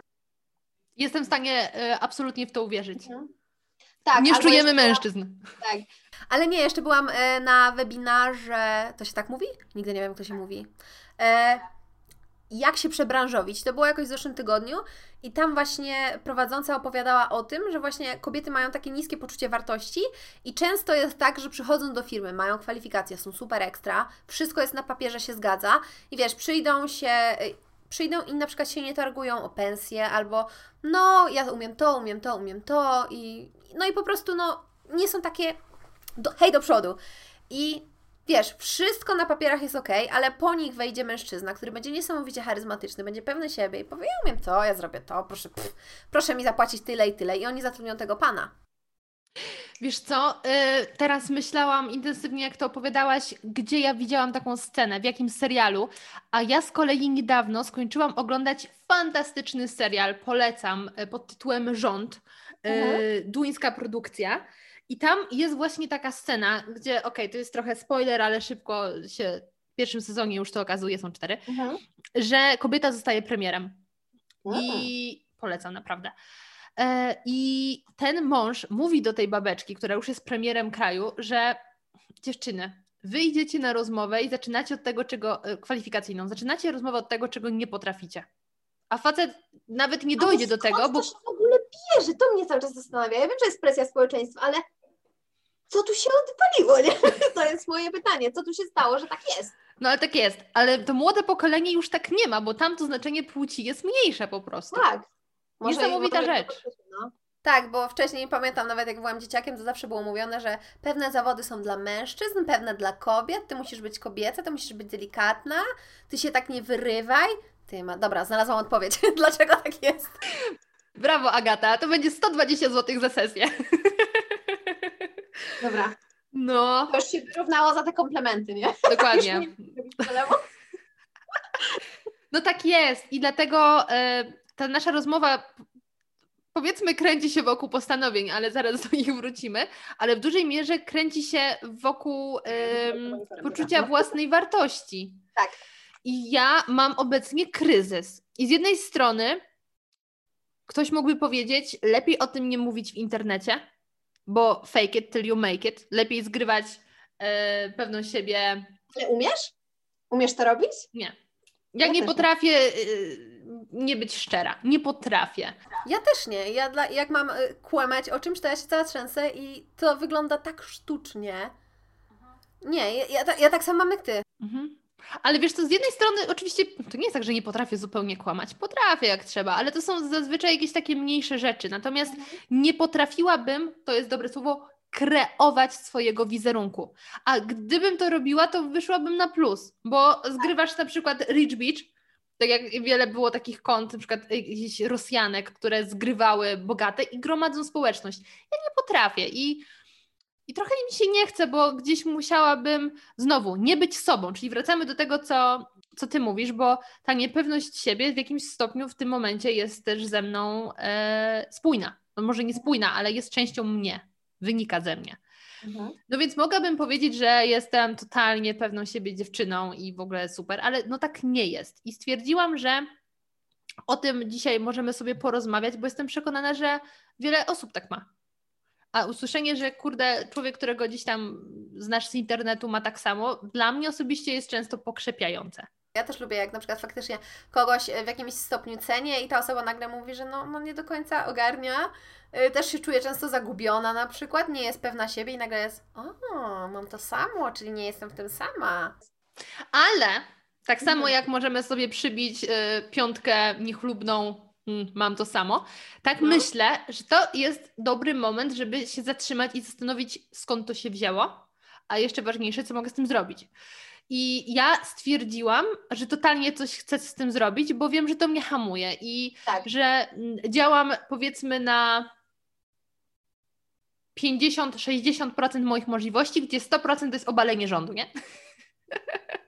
Pamiętaj, kosmogram mówił o politykach.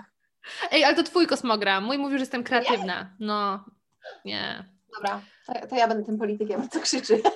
To ja będę kreatywna przy twojej kampanii. Dobra, dogadamy się. No, także y, nawet słuchaj, wczoraj słuchałam sobie TEDxa o pewności siebie i to też jak zob- chciałam cokolwiek włączyć, żeby nie, nie siedzieć z myślami, bo wczoraj był Blue Monday. O nie. Także, you know. Więc pierwsze, co włączyłam, akurat na, mm, napatoczył się TEDx i wypowiedź o pewności siebie i stwierdziłam, wow, to jest znak. Kosmos przemówił. Tak. I powiem, że okej, okay, ten... Ym... ten wykład mnie nie przekonał. W sensie był oczywiście taki podniosły i na końcu te brawa na zasadzie tak, tak, zmieniajmy świat.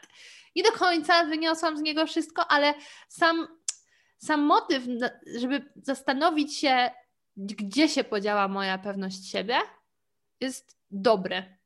I, mhm. i to jest tak a propos celi, celów, postanowień, postanowień na dwa tysiące dwudziesty pierwszy ogarnąć to. Mhm. No, to, to był jeden, że tak powiem, z moich punktów. W sensie ja się nie będę za bardzo na tym, o tym, że tak powiem, rozwijać, ale to na przykład właśnie jest główny punkt, dlaczego ja się w ogóle zgłosiłam na terapię, bo faktycznie moja pewność siebie gdzieś zniknęła, a ja pamiętam, jaka ja byłam wcześniej. Myślę, że też przeprowadzka dużo dała i takie odcięcie od wszystkiego, nie? I też, że tak powiem, toksyczny związek, stratatata i to poczucie wartości po prostu przepadło. A ja nagle w tamtym roku właśnie, jak tak siedziałam, rozkminiałam, ja doszłam do tego, co ja chcę robić. Jak moje życie ma iść. I nagle zaczęło mi brakować tej pewności siebie, nie? I powstało takie, kurde, no dobra, no ja chcę robić to, ale nie, bo mi nie wyjdzie, nie, bo przecież już jest takie coś, nie, bo coś tam. I ciągle się po prostu sama gnębiłam. I doszłam do wniosku, że ja tak utknęłam w swojej głowie przez ten brak pewności siebie, że ja albo coś z tym zrobię, albo koniec, nie? Albo utknę po prostu w życiu na etacie, które mnie nie satysfakcjonuje w ogóle. No, i tyle. Jestem taka dumna z Ciebie. Dziękuję. I tyle, no, no bo, że tak powiem, nie chcę, że tak powiem, wchodzić w to, co się dzieje na terapii, bo to jest totalnie świeże, ale ja sama po sobie widzę już progres, że bardzo dużo scenariuszy było tworzone tylko i wyłącznie w mojej głowie i obraz samej siebie buduje tylko i wyłącznie ja. No. I tyle. Tak, ten obraz jest zbudowany przez Ciebie, czasami przez komunikaty, które wysyła społeczeństwo, ale z drugiej strony pytanie, czy ty po prostu po nie sięgniesz, czy nie. Na ile tak. Masz twardą dupę, żeby je olać. Albo trzeba je przefiltrować, nie? Trzeba po prostu niektóre rzeczy do siebie brać. Okej, okay, dobra, to może faktycznie ktoś tak o mnie uważa, ale może faktycznie tak jest i może coś poprawię, może nie. Ale po prostu nie wolno słuchać wszystkiego. Ja miałam bardzo długi, duży problem przez to, że ja właśnie słuchałam bardzo wszystkich dookoła, tylko nie siebie. No i ta pewność siebie nagle zaginęła, no i teraz próbujemy ją odbudować, bo ja tu kurde chcę imperium grzybowe stworzyć, no samo się nie zrobi, nie? No skoro już o grzybach, to przejdźmy do tych grzybów. O co chodzi z grzybami? Bo ty jesteś, tak jak ja, wydaje mi się, obecnie ludziom kojarzy się z whisky, to też jest w ogóle śmieszne, jak ludzie myślą, że ja naprawdę codziennie piję, a ja piję może raz w miesiącu. Każdy ma jakieś skojarzenia. Tak. Eee, a ty jesteś grzybiarą. Tak, jestem czo- czołową grzybiarą polskiego podcastu. Więc pierwsze pytanie. Czy tu chodzi o halucynki? A nie, dwa, absolutnie. Skąd się to wzięło? Absolutnie nie chodzi o halucynki. Chodzi o grzyby, bo grzyby są fantastyczne, grzyby to jest życie i grzyby... O Jezus, ach. Aż w ogóle ja się cała cieszę, jak mówię o grzybach, to jest okropne. Fantastyczne, uwielbiam zajawki, opowiadaj. Jak to, to się wzięło? To jest w ogóle pierwsza rzecz, która mi się, że tak powiem, zaczęła kreować właśnie przez ostatnie dwa lata, kiedy ja do końca nie wiedziałam, co chcę robić. zaczęły się po prostu pojawiać grzyby i stwierdziłam, że to jest coś, co mi przynosi taką niesamowitą radość, kiedy wiem, że pójdę do, do lasu, że pozbieram grzyby, że poznam nowe gatunki, że coś dobrego zjem, że się ewentualnie pouczę o jakichś ich właściwościach y, medycznych i po prostu się tak zajarałam tematem, że zaczęłam się zapisywać na jakieś kurcze y, kursy online, zaczęłam czytać dużo. Zaczęłam po prostu followować Instagramy, które zajmują się mykologią, czyli właśnie nauką o grzybach. I doszło do mnie w tamtym właśnie roku, że kurde, że to jest coś po raz pierwszy w życiu, co sprawia mi taką radość i taką frajdę mi daje. Kurde, jak w to nie pójdę, to ja po prostu jestem głupia. Że po prostu, że faktycznie odnalazłam tą rzecz, o której wszyscy mówią, że rób to, co kochasz, albo rób to, co lubisz, to nigdy nie, nie przepracujesz żadnego dnia. I ja zawsze mówię, a co to za pierdolenie, za przeproszenie? Mówię, co ty w ogóle gadasz? Mówię, no dobra, no mogę lubić to, co y, robię, ale to nigdy nie będzie pasja. No i pojawił się temat grzybów. No i nagle się skumałam, że przecież kurde, że przecież ja mogę zostać hodowcą grzybów. Więc taki jest plan, że tym hodowcą zostanę. Ale to jest dla mnie jakiś... Dobra, niektórych rzeczy trudno... tak ubrać w słowa, wytłumaczyć tak. Na zasadzie, dlaczego jakiś temat kochasz. No i mnie absolutnie zaczyna roznosić, właśnie tak jak Ciebie teraz widzę, jak o tym opowiadasz, kiedy zaczynam dochodzić do tematów, które opowiadam z Smacznego, czyli jak mhm. historie się przeplatają z jedzeniem, jak prawie y, historia majonezu zmieniłaby się, gdyby Titanic... Y, tak. Tak, jak, jak Titanic utonął, mógł zmienić historię majonezu i tak dalej, i tak dalej. Ja się wtedy uruchamiam i Ty masz mhm. to samo. Tak. Ym, więc... Ja, ja, myślę... się, ja się trzymam totalnie tej emocji, nie? Bo ja nigdy czegoś takiego nie miałam. I właśnie zaczęłam odkrywać potencjał grzybów, że to jest nie tylko jedzenie, ale to po prostu jest w stanie Cię uleczyć i co w ogóle jest fantastyczne w grzybach, to teraz, że tak powiem, yy, zrobię taki off-top, bo moja koleżanka niestety ostatnio choruje właśnie na nowotwór piersi i jej, że tak powiem, robiłam cały research i jej jeszcze grzyby załatwiałam, bo grzyby udowodnione jest w ogóle naukowo, że neutralizują komórki rakowe. I wspomagają chemioterapię i wszystko. I wiesz, i to jest po prostu taki mały organizm, który nie jest ani zwierzęciem, ani rośliną, tylko to jest grzyb. I grzyb po prostu... królestwo. Tak, to jest królestwo. I wiesz, taki jeden mały grzybek może Ci nagle, kurde, pomóc z nowotworem. I dać Ci życie dosłownie, nie? Więc się tak zajarałam tematem, że faktycznie, że to już nie jest tylko jedzenie, to jest medycyna. I po prostu samo, samo, że tak powiem, obserwowanie tego, jak grzyb się, jak grzyb rośnie, jak on funkcjonuje, jest... tak fascynujące, że po prostu to jest dla mnie och, że już się nie mogę doczekać, ja po prostu jestem tak gotowa na moją farmę grzybów, że już nawet dzisiaj rano magazyny oglądałam na wynajem. Amazing! Chociaż a propos farm grzybów, to przypomina mi się taka, taka może to nie jest anegdotka, ale ta, taka rzecz, jak nie wiesz jak to nazwać, nazwij to rzeczą. Jak usłyszałam, że pieczarki są w ciągłym stresie. No bo one rosną, czy coś tam, tylko dlatego, że są zestresowane y, tymi warunkami, w jakich mm, powstają, że tam się je dotyka, czy tam, że to jest kwestia światła, czy czegoś i one dlatego właśnie rosną, więc pieczarki są w ciągłym stresie przez nas. I to było takie ojej. Nie, grzyby są super, w ogóle cała, że tak powiem, ta grzybnia to jest leśne Wi-Fi, one się ze sobą porozumiewają, to jest w ogóle żyjący organizm, to jest po prostu, im bardziej zaczynasz czytać, im więcej poznajesz w ogóle szczegółów, to jest ja pitole, to jest super organizm i po prostu jestem tak zajarana, ja w ogóle nawet chciałam się zapisać na studia w tym roku, na mykologię w Polsce, ale po prostu no, ja nie jestem do końca umysłem ścisłym. To, muszę, to się przyznaję bez bicia, więc raczej na studiach biologicznych daleko nie zajdę. Ale, że tak powiem, w swojej małej niszy zostanę. I po prostu będę faktycznie zaczynać od grzybów typowo przeznaczonych na restaurację, a potem bym chciała właśnie przeskoczyć na te medyczne. Ale to już wtedy będę musiała z kimś podjąć bezpośrednio współpracę, bo no, takie jest życie, nie?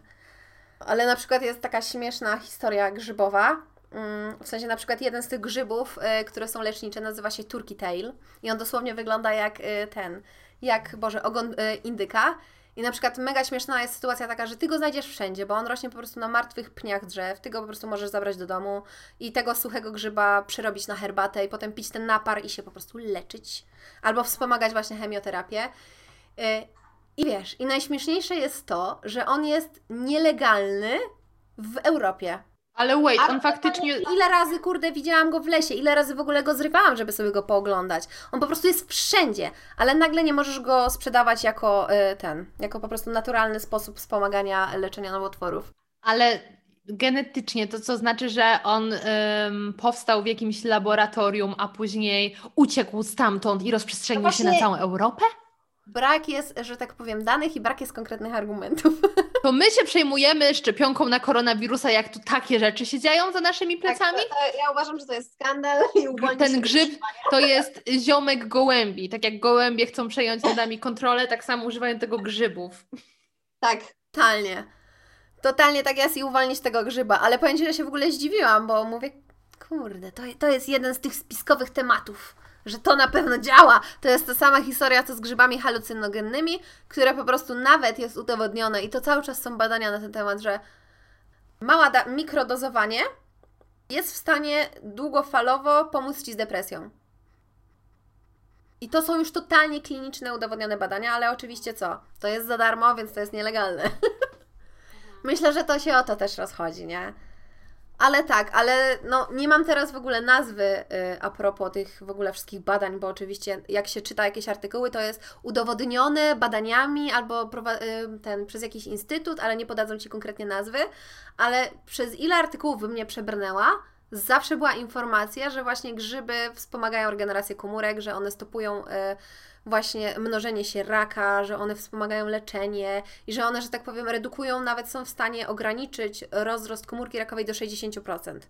To jest w ogóle magic, nie? I one są stosowane już, wiesz, od tysiącleci nawet, nie? Nawet ostatnio czytałam właśnie, że ten turkey tail, który jest nielegalny, jak się okazuje, no to już był stosowany cztery tysiące lata wcześniej, nie? I nagle w którymś momencie stał się nielegalny.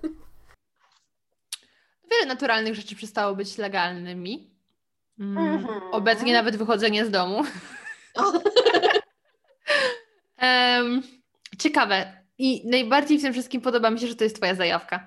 Bo tak. z jednej tak. strony um, niektórzy mają tak, że jak mają nietypową zajawkę, to jest im z tego powodu trochę głupio. I kurczę, ja z kimś kiedyś rozmawiałam w jakiejś konwersacji na Instagramie, właśnie z jakimś chłopakiem i on powiedział, że ma jakąś zajawkę, i y, rozpoczął od takiego zdania, dobra, trochę, mi, trochę to takie głupie, czy tam, dobra, nie śmiej się. I później powiedział mi, jaką ma zajawkę. Ja zupełnie nie pamiętam, co to było, ale moja pierwsza reakcja była taka, ale zajebiście! No. W ogóle najfajniejsze to mieć jakąś taką zajawkę, a cokolwiek to jest, to już jest naprawdę nieistotne. Najważniejsze to jest właśnie ta zajawka. Ale ja myślę, że to też przechodzi trochę z wiekiem, nie? Bo... Ja nawet o tym ostatnio nagrałam odcinek o tych nietypowych hobby, no to właśnie tam miałam taką, że tak powiem, napomniałam o tym, że ja przez bardzo długi okres czasu na przykład wstydziłam się swoich hobby i rzucałam niektóre rzeczy przez to, że społeczeństwo bardzo krzywo na to patrzało, bo to nie było coś typu właśnie chodzenie na tańce z hip-hopu, czy jakiś śpiew, czy jakiś, nie wiem, e, siłownia, nie, to było totalnie coś randomowego, więc zawsze, że tak powiem, się stopowałam i też nie chciałam o tym za bardzo mówić, nie? No ale potem z czasem właśnie... Przez bardzo długi czas się stopowałam, no i teraz tak, kurde, od dwóch lat stwierdziłam, że no to jest coś, co mi daje po prostu radość. Ja nie jestem specjalistą, ja się cały czas kształcę, ja się będę jeszcze kształcić, kurde, przez całe życie. Nie mam pojęcia jeszcze, co robić, ale po prostu małymi kroczkami dochodzę do, yy, dochodzę do tego, że to faktycznie moje hobby, które mi sprawia mega radość, chcę przekształcić w jakiś sposób w biznes. Jak to zrobię, jeszcze nie wiem. Dopiero co zapisałam się na kursy. Tak, nie mam jeszcze nazwy, to jest po prostu jedna wielka zagadka. Moi ulubieni ym, podcasterzy zagraniczni no. używają pseudonimów Mustard. Jest Jenny Mustard i David Mustard. Tak, tak znam ich. No, lubię. No to Ty możesz być Mushroom. Mushroom. Albo Fungi. Fungif. Ja nigdy nie wiem, jak się wymawia. To jest jedno z tych słówek, którego ja się nigdy nie nauczę wymawiać. Fungi? Bo raz jest, bo raz jest fungi. To jest się w ogóle czyta fungi. Ale czekaj, fungi nie jest przypadkiem po włosku? Może jest po włosku, ale po angielsku się mówi fungi. Ale po, po włosku jest fungi. Więc powiem Ci, że ile czekaj, jest Czekaj, sprawdźmy prostu... to. Włącz tego, translatora niech Ci przeczyta. Fungi. Słyszałeś? Nie? No, fungi, bo yy, po włosku normalnie fy, uny mówisz normalnie, a no. kiedy jest y, połączenie G H I, to H znika i wtedy jest I, bo gdyby było bez H, y, czyli byłoby G I, to wtedy byłoby G. Ale H sprawia, że G odzyskuje swój dźwięk i to jest G, czyli fungi. ja też zawsze mówiłam fungi, aż się okazało, że nikt mnie nie rozumie, nie? Ludzie Potem są, zaczęłam... Wiesz. Naprawdę, ale wiesz, brytyjski akcent też jest inny. Mhm. Wiem, o tym mówiliście w podcaście, że załamałaś się tym, że nie znasz języka. Przestań, że się drugi raz angielskiego musiałam uczyć. Bo totalnie nie wiedziałam, co ludzie do mnie mówią. Przecież ja przez pierwsze, kurde, chyba dwa miesiące, jak byłam w Wielkiej Brytanii, to ja prawie zawsze płakałam. I nie, nie, jak wychodziłam, to Wojtek musiał za mnie dosłownie mówić albo prosić o coś w sklepie, bo ja dostawałam paraliżu, bo ja nie wiedziałam, co ktoś do mnie mówi. Ale ja się zupełnie nie dziwię. Powiem Ci, że jak oglądam amerykańskie produkcje, to ja rozumiem tych ludzi, bo tak. Zawsze gdzieś dorastałam, nawet jak byłam przez dwa miesiące na e, anglistyce, to poszłam sobie na e, akcent amerykański. Jesus, włączę coś, gdzie mówią tak Brytyjczycy, Brytyjczycy i muszę się zacząć naprawdę skupiać na tym, co oni mówią. No. Do tej pory to mam. Jak oglądam jakiś serial typu Peaky Blinders, to napisy i heja. to, to jest dramat. E,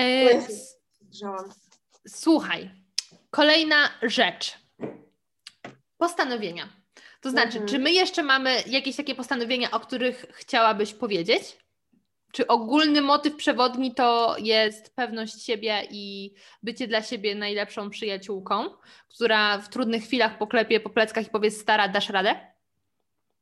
Najwyżej tak, naleje je. Tak, to, to jest główne założenie, ale też się bardzo właśnie chcę skupić na tym, żeby zacząć coś, iść w kierunku po prostu czegoś swojego, żeby faktycznie ten mój wielki sen o grzybowej farmie, gdzie wchodzę i wszędzie są grzyby, się spełnił.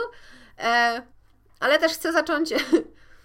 że tak powiem, oszczędzać, bo tak jak mówiłeś wcześniej, że dorosłe życie jest do D, to jest do dupy i debet. Jeszcze, jeszcze bym dorzuciła, że dorosłe życie to debet.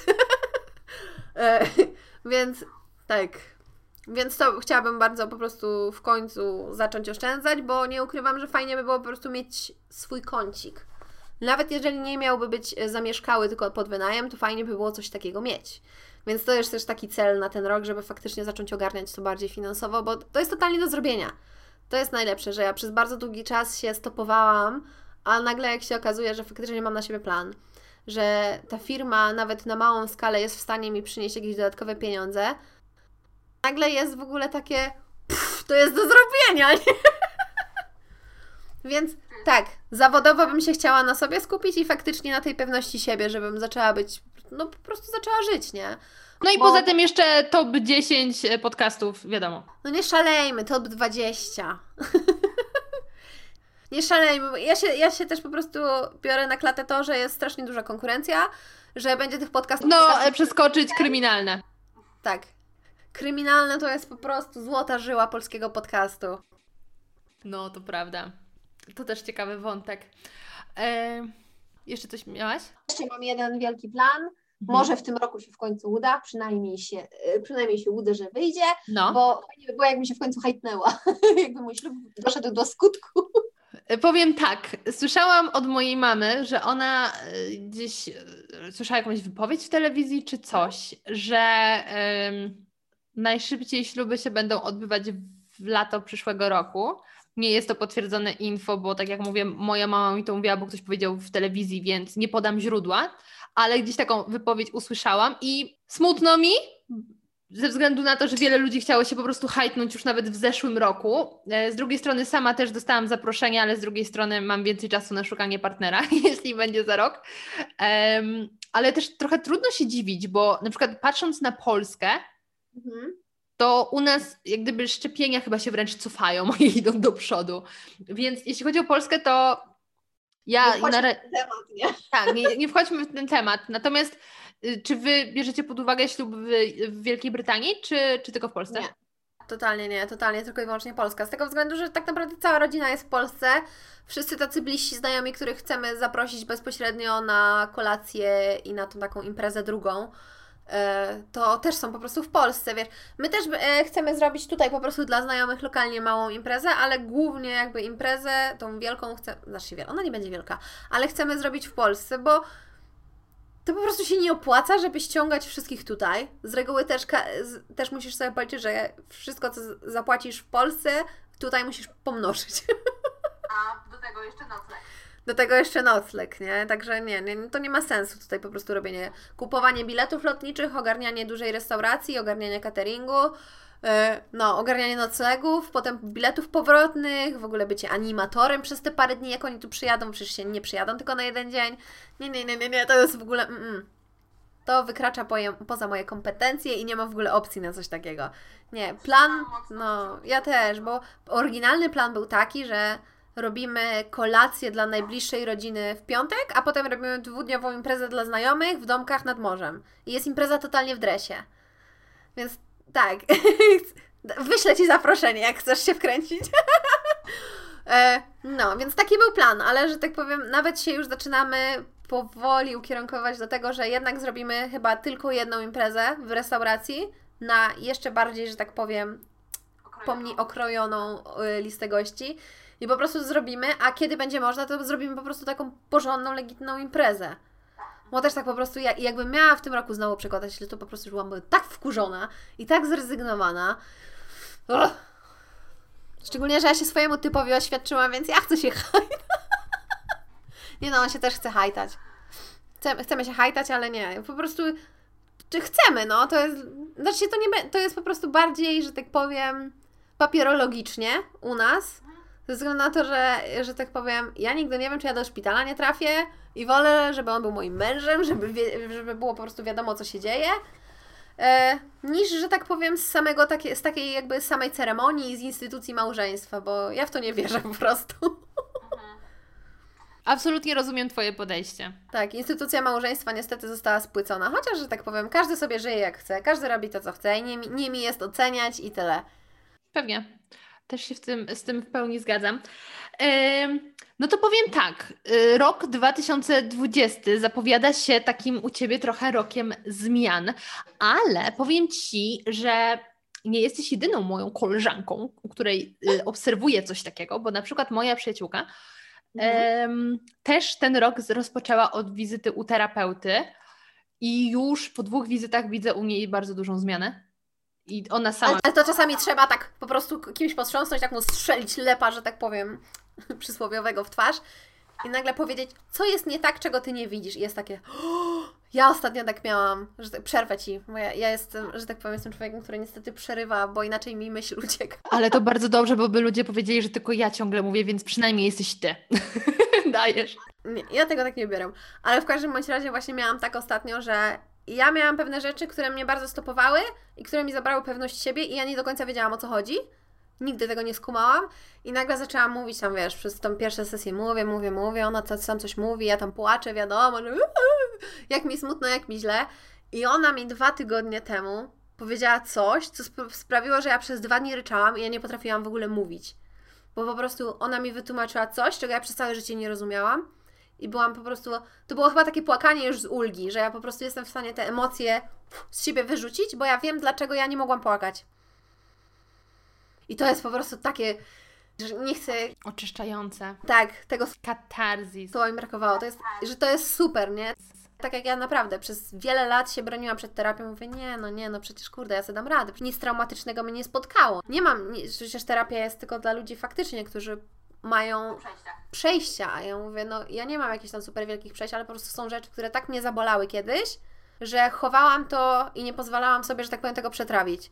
No i teraz to po prostu wypływa i o Jezus, no, to, to zmienia człowieka naprawdę, nie? Ja jestem, ja jestem totalnie sto procent terapia, więc y, zazdroszczę, też, też zazdroszczę Twojej koleżance, że faktycznie y, jest w stanie, z, że znalazła terapeutę i że faktycznie zaczyn, zaczynasz widzieć Ty już różnicę, czyli on działa. Mhm. Tak i, i wiesz, z jednej strony ktoś z boku mógłby powiedzieć, o nie, ktoś mi bliski się zmienia, najgorzej, ale, bo wiesz, dla niektórych to będzie wyzwanie, bo to znaczy, że ktoś poszedł do przodu, a ja dalej stoję w miejscu. No, ciężko nie stać w czymś innym niż w miejscu, więc po prostu stoję. Ale to jest fantastyczne, że widać rozwój danej osoby, bo ona przede wszystkim robi to, żeby sobie pomóc, sobie ułatwić życie. A to, że na przykład ja momentami będę musiała, nie wiem, więcej dyskutować na jakiś temat, bo tak łatwo nie odpuści, to fantastycznie, będzie okazja do dyskusji, nie? Ale no, no fajnie, fajnie pójść na, na terapię. Ja teraz tak dodatkowo po rozmowie z Tobą też się zastanawiam, czy może na parę sesji, bo raczej, tak jak mówię, to Dam nie jest... Ci po prostu namiar na... Yy, Totalnie. Namiar. A ja, słuchaj, z moją miałam tak, że opowiadam jej coś, co mnie doprowadza wręcz do płaczu, co nie? Jestem już taka rozemocjonowana i na koniec rzucam coś, żeby to trochę obrócić w żart i ściana. I dla mnie to jest najgorsze, bo ja właśnie jestem człowiekiem, który... Potrzebuję widzieć aprobatę w czyichś oczach, potrzebuję widzieć emocje. Ja dlatego źle się czuję w towarzystwie ludzi, którzy nie reagują. Bo oni być może nie myślą o mnie źle, ale jak ja nie widzę sygnału, to od razu myślę, kurwa, muszę szybko naprawić, żeby mnie polubił. I właśnie to są te jedna z tych rzeczy, które trzeba przepracować, nie? Sobie w głowie, że to jest tylko w swojej głowie. On Ci nic nie powiedział, tam nic się nie zadziało, więc ten człowiek nawet o Tobie źle nie myśli, może nawet o Tobie w ogóle nie myśli. Tylko Ty sobie myślisz, że on o Tobie myśli, bo nie reaguje. Spojebane! No, ja czułam taki duży dystans, wiesz? To nie, to chodzi o to, żebyś totalnie mogła się otworzyć. Znaczy, opowiadałam jej wszystko, bo to było takie myślenie, dobra, kurwa, zapłaciłam Ci ciężko zarobione pieniądze. No właśnie. Nie, ale Ty wyszłaś z tego założenia, że jak zapłaciłaś, to musisz mówić, ale Ty nie chciałaś o tym mówić, więc to, to nie było, że tak powiem, wiesz, że relacja, Ty musisz trochę relację zbudować z tym. A tu nie było miejsca na relacje. Właśnie ja, potrze- ja jestem człowiekiem totalnie relacyjnym. Ja nawet relacje buduję z ludźmi, albo próbuję budować, których widzę przez pół godziny, albo nagrywam jedną rozmowę z nimi. Dla mnie to jest super ważne, żeby mieć ludzi dookoła siebie. I te relacje, o Jezu, kocham, kocham budować relacje. Dobra, słuchaj, to był off-topic do tematu. To był głęboki off-topic. To był głęboki off-topic. Także idźmy dalej, idźmy dalej, ale to też trochę cały czas kręcimy się wokół tego samego, czyli postanowienia, które bardziej kręcą się wokół mnie, niż wokół świata dookoła mnie. Czyli znowu, z jednej strony ja na przykład mam postanowienie, dobra, w końcu siądę do angielskiego, bo mam kupione od dawna książki Arleny Witt i one dalej po prostu... Do it, do it. Tak zrobię. Natomiast takim moim priorytetem, powiem Ci, w tym momencie jest um, yoga. I, mnie też. I totalnie yoga with Adrienne. Jestem dzień w dzień wy, z, z, z wyzwaniem, a to już jest coś, bo miałam ostatnie takie trzy dni, kiedy stwierdziłam, o Jezu, nie dam rady, nie dam rady, potem wziąłam na matę i dawałam radę. I faktycznie też z przyjemnością zaczęłam jeździć na rowerku, a dotychczas ta jazda była takim o, zmęczę się, więc źle. Um, A teraz jest trochę inaczej i też inaczej podeszłam do jedzenia, więc mm, jestem na teoretycznie redukcji, bo chcę troszeczkę zredukować, ale na takiej zasadzie, że zupełnie nie liczę niczego i po prostu staram się jeść bardziej intuicyjnie. No, także to tak dopisuję do postanowień, ale nie postanowienie pod tytułem chcę schudnąć pięć kilo, tylko dobra, no dbajmy o to ciało, no, niech będzie szczęśliwe, nie? No, mi też by się to przydało. Mi by się to totalnie przydało, w sensie ja... Nie mam jakiejś dobrej relacji z żywieniem, niestety. Nie Kto ma? Tego. Kto ma po prostu dobrą relację? Tak pure, pure good. Nigdy nie potrafiłam myśleć o jedzeniu na luzie, może tak. Bo chyba, znaczy się tak, a propos tej całej, że tak powiem, podchodzenia na luzie do swojego wyglądu, że dobrze trzeba się dobrze czuć sam sobie i ciało jest takie jest, no to powiem Ci, że ja do takich wniosków doszłam dopiero, że tak powiem, tutaj w Wielkiej Brytanii, gdzie ludzie bardziej się patrzą chyba na siebie i mają gdzieś, jak Ty wyglądasz. W sensie jest też dużo po prostu kobiet plus size i nikt nie robi z tego jakiegoś wielkiego dramatu.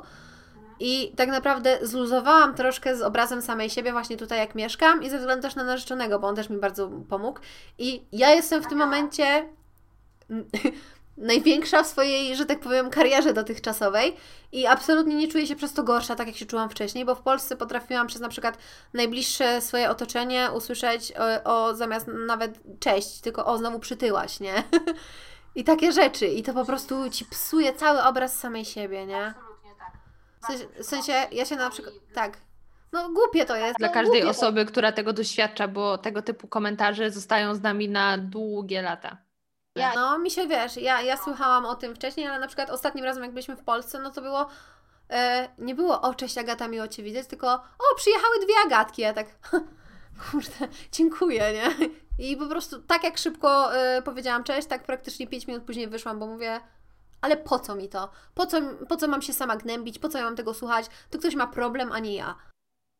Ale też abstrahując w ogóle od y, powiedzmy twojego przykładu, natomiast w ogóle jest jakieś takie, ludzie mają dziwne przeświadczenie, że oni muszą skomentować czyjś wygląd, bo ta osoba na pewno nie zdaje sobie z tego sprawy. W obie strony, tak samo jak ja byłam diabelnie chuda, to nikt mi nie musiał mówić, że jesteś chuda, bo ja to wiedziałam. I to nie mówimy chuda na zasadzie, wow, ale masz super sylwetkę, po prostu byłaś szkieletorem, nie? I ktoś ci musiał to powiedzieć, albo że masz bardziej zaokrągloną twarz, bo nie wiem, przez nawet pandemię po prostu organizm odreagowywał jedząc. Jesus, no byłam tam. Każdy reaguje inaczej na stres, Boże, daj się żyć, nie? Tak, ja też w czasie lockdownu przekroczyłam moje, moje rekordy, pobiłam rekordy, zbiłam się na wyżyny, więc jak najbardziej i znowu, to jest już wątek, który dzisiaj poruszyłyśmy. Mhm. Nie musimy wszystkiego komentować. Nawet jeśli tak. mamy jakieś zdanie na jakiś temat, nie musimy go wypowiadać. To jest całkiem, muszę powiedzieć, takie oczyszczające też, takie, takie wow, kiedy zdajesz sobie sprawę z tego, że nie musisz się na jakiś temat wypowiadać. Właśnie ja zawsze mam coś takiego, że tak powiem, to mi chyba z czasem w ogóle przyszło, że zanim coś, że tak powiem, wdam się w ogóle w dyskusję na Facebooku, czyli to mm, wspaniałe dyskusje pod jakimiś grupami, to zawsze się zastanawiam, czy to coś wniesie do mojego życia. Albo czy, czy będzie Ci się chciało później odpowiadać tak. na kolejne komentarze i się kłócić. Tak. I drugie pytanie najważniejsze, czy warto tracić czas? Jeżeli się nie zgadzamy, spoko. Każdy ma swoje zdanie, każdy jest innym człowiekiem. No i widocznie on ma takie poglądy, ja mam takie poglądy i koniec. Raz popełniłam ten błąd, jeden jedyny w życiu, że wdałam się w dyskusję z moją znajomą z liceum. Od tamtej pory się nie wdaję w dyskusję, bo się popłakałam, że ktoś może być po prostu mieć, może mieć tak okropne zdanie o innych ludziach i zostałam zwyzywana przez jej znajomych, tam po prostu publicznie. I do, że tak powiem, w ogóle mogę opowiedzieć tę historię, bo to jest po prostu hit. Ja, ja po prostu to będę trzymać w moich y, sekretnych screenach po wieki wieków amen, żeby mieć po prostu nauczkę, że nigdy więcej, Agato, nie wchodź w dyskusję z ludźmi na Facebooku, którzy mają totalnie odmienne poglądy do Twoich. Dobra rada w dobie... Mhm. Sytuacja rozchodzi się o to, że ta oto moja znajoma wyjechała przed wieloma laty do Wielkiej Brytanii. A jak wiemy, Wielka Brytania słynie z tego, że jest bardzo tolerancyjna, bardzo otwarta. Wiadomo, że jest tu rasizm i wszystko jak wszędzie i zawsze było i zawsze będzie. No ale, że tak powiem, Zjednoczone Królestwo, czyli jesteśmy bardziej otwarci na inne narodowości, na inne orientacje, po prostu na wszystko. I, i powiem Ci, że to nawet działa. W sensie ja, ja, to, ja to już po prostu czuję, czuję tę wielką różnicę. Ale ona wyjechała, miała też, wiadomo, znajomych obcokrajowców, ona tam mieszkała wiele lat, więc jak już, że tak powiem, wsiąkniesz w takie towarzystwo, w taki styl życia, w taki kraj, to Ci się zmieniają poglądy. Po prostu zaczynasz zauważać, że ludzie to są ludzie, a nie obiekty i nie trzeba ich obrażać i po prostu masz takie więcej empatii, przynajmniej z mojego punktu widzenia to tak wygląda. No i ona udostępniła któregoś pięknego dnia post o tym, jak to y, para lesbijek zabiła jakieś dziecko i że wszystkie osoby L G B T to są po prostu zboczeńcy, zwyrodnialcy, że nic tylko po prostu porywać, gwałcić dzieci, że zakaz a, adopcji, bo przecież tylko y, dzieci są adoptowane po to, żeby je po prostu brać i gwałcić dosłownie. A z drugiej ja strony y, wszystkie związki heteroseksualne są wspaniałymi rodzicami zastępczymi, totalnie. Tak, tak. No. E, I właśnie, i to był w ogóle, to był jakiś taki fanpage, jakiś taki bardzo anty-L G B T, jakiś taki turboprawicowy. No i ja tak mówię, Jezus Maria, ona serio tak myśli? Wiesz, ja wiedziałam, że ona jest taka troszkę aż za bardzo wierząca, po jej zdjęciach w tle i takich tam rzeczach, ale mówię, dobrze, jeżeli jej daje to spokój, jeżeli jej to daje coś do życia, niech sobie wierzy, to jest jej totalnie sprawa. I nie wiem, co Kościół ma, że tak powiem, do L G B T w ogóle, co to jest za nagonka, ale to już mniejsza o to. W każdym razie on, ja skomentowałam to serio? iks de. Więc to było też bardzo głębokie z mojej strony. Ona, ale o co Ci chodzi? Ja mam prawo do wyrażania swoich poglądów. Ja mówię, ale te poglądy są bardzo krzywdzące, bardzo agresywne i cały ton tej wypowiedzi jest skierowany tak, żeby po prostu szykanować osoby L G B T. I mówię, to jest totalnie nie na miejscu i takie posty nie powinny mieć w ogóle miejsca. I ona, tak, przecież to jest udowodnione naukowo, że os- osoby homoseksualne tylko i wyłącznie gwałcą dzieci i są zboczone. Ja mówię, jak to jest udowodnione naukowo? Gdzie Ty to kurde masz? I wyobraź sobie, że laska zaczęła mi wysyłać linki, zaczęła mi wysyłać y, jakieś w ogóle referaty na ten temat, że y, homoseksualizm to jest wymysł nowoczesnego świata, że teraz wszyscy chcą być tak, i że teraz wszyscy chcą być tacy super ekstra. Przenieśmy się do Sparty może, proponuję. Tak. I, i słuchaj, i ona zaczęła mi wysyłać jeszcze linki w ogóle do jakichś takich bardzo, bardzo katolickich stron internetowych, które prowadziły badania typu właśnie jak terapią można zmienić homoseksualistę w osobę mhm, hetero. I dosłownie ona mi wysyłała, a ja mówię... I wtedy jej wysłałam link do Wikipedii o, ze zdjęciem wazy, na której były e, homoseksualne scenki właśnie ze starożytnej Grecji. I ja mówię, i co teraz? Mic drop! Tak, tak, że tak powiem, noga od ono, coś tam. Ja nie pozwalam na takie bezeceństwa. Jak chcesz sobie żyć w grzechu i chcesz spłonąć w piekle, to rób sobie co chcesz. Ja mówię, dobrze, ale myślałam, że jesteś po prostu osobą już troszkę bardziej otwartą i troszkę bardziej obytą, że tak powiem, że ludzie to są ludzie. A po drugie, skoro wierzysz i, i szerzysz miłość do bliźniego, no to znowu, ludzie to są ludzie. Masz ich szanować, masz ich kochać, nie możesz ich oceniać, takie rzeczy. I ona dalej mi wyjeżdża z tymi linkami. I ja mówię...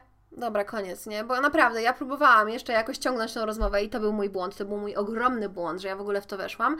I potem zaczęłam być, yy, że tak powiem, przez chmarę jej znajomych obrażana, że o ty z, yy, coś tam, yy, lewaczko, yy, coś tam. Zaczęli mnie po prostu tak bluzgać, że ja się popłakałam. Mówi, Jezus Maria, ludzie na serio tak myślą? Mhm, myślą, Jezu. Ja tak bardzo Cię, Agata, rozumiem, bo e, pomijając, zanim powiem story of my life, e, zauważyłeś, że jest określenie lewak, ale właściwie nie ma prawak? Mhm. Może, można mówić lewak i prawiczak. Ale dobra, dygresja. Ja, słuchaj, jeden z takich tematów omawiałam na mojej terapii. E, mówiłam właśnie o tym, że mnie, bo ja miałam kiedyś też rozmowę z taką osobą, którą... Yy, powiedzmy znałam z internetu, ale znałam tak trochę bliżej i traktowałam jako takiego swojego ziomeczka właśnie a propos tego, że dużo do mnie pisze facetów, żeby po prostu sobie ze mną pogadać na Instagramie. Yy, I nagle w czasie tej rozmowy wyszedł obraz człowieka, który jest absolutnym homofobem. O, I nagle I my... cały światopogląd. Tak, i cały w ogóle tutaj, wiesz, tutaj taki... Mm, wykresik o tej osobie, który masz w mózgu, tutaj różne takie odnogi, burza mózgów, nagle... Pff, poszło się przejść. Um, ja o tym opowiadałam na mojej terapii, że totalnie to mną zdruzgotało, poniosło to mną, znaczy poniosło, poruszyło to mną i, i nie mogę się z tym pogodzić.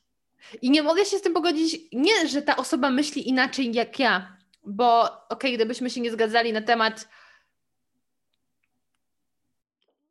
wyższości Wigilii nad Bożym, Naro- nad Wielkanocą, nie? Okej, okay, okej, okay, spoko, nie ma problemu. Dob- nie ma problemu, wolisz maj- jajka w majonezie, nie ma problemu. Ale... O to się mogę kłócić. Tak, dokładnie. Tutaj możemy mieć dwa różne światopoglądy i nie musimy ich sobie nawzajem zmieniać, ale mnie poruszyło to, że pewna grupa ludzi, i to nie taka mała grupa ludzi... To jeszcze jest... gorsza grupa ludzi w naszym wieku. Tak, ale w ogóle cała grupa ta ludzi jest odtrącona. Mówię tutaj o osobach ym, L G B T plus. Mhm. I opowiadam jej to na tym terapii, właśnie jak mi to strasznie porusza. Ja się aż uniosłam na zasadzie, że boli mnie to, że ci ludzie doświadczają tylu upokorzeń, tyle nienawiści, tyle... Tak, są po prostu nieakceptowani tam przez społeczeństwo, to jedno, przez swoje rodziny nie są akceptowani. Przepraszam, akceptowanie, widzisz, poruszyłam się znowu. I mhm. mnie, mogłabym na przykład powiedzieć, osobiście ten temat nie dotyczy. Na takiej zasadzie ja sama się z tym nie muszę na co dzień zmagać, nawet na co dzień, no w ogóle się nie muszę z tym zmagać, ale samo to, że jestem człowiekiem i posiadam coś takiego jak empatia, sprawia, że... Nauczcie się.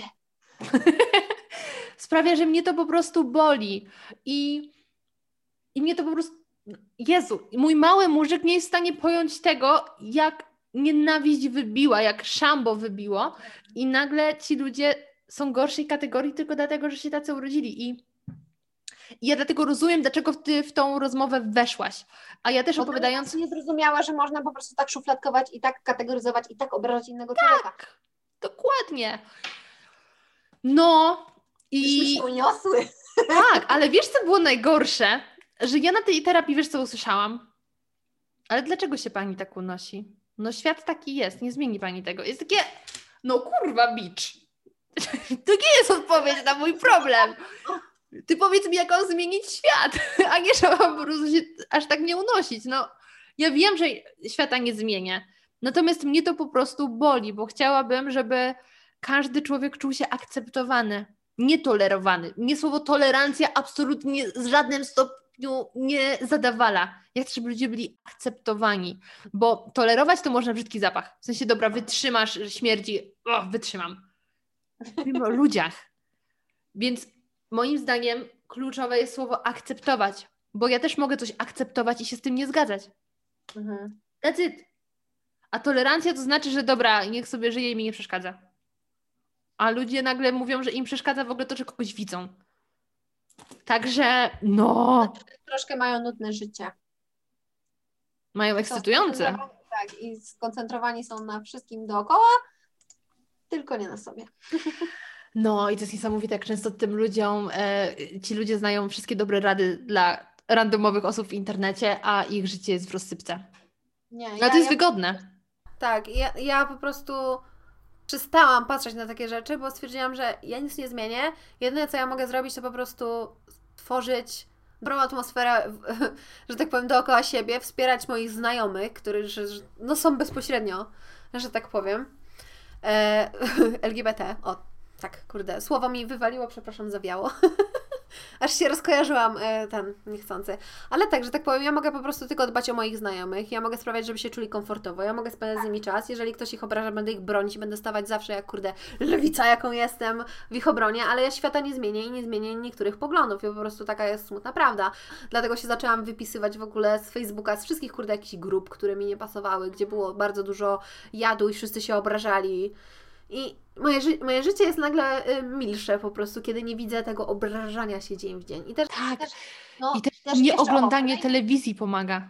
Tak.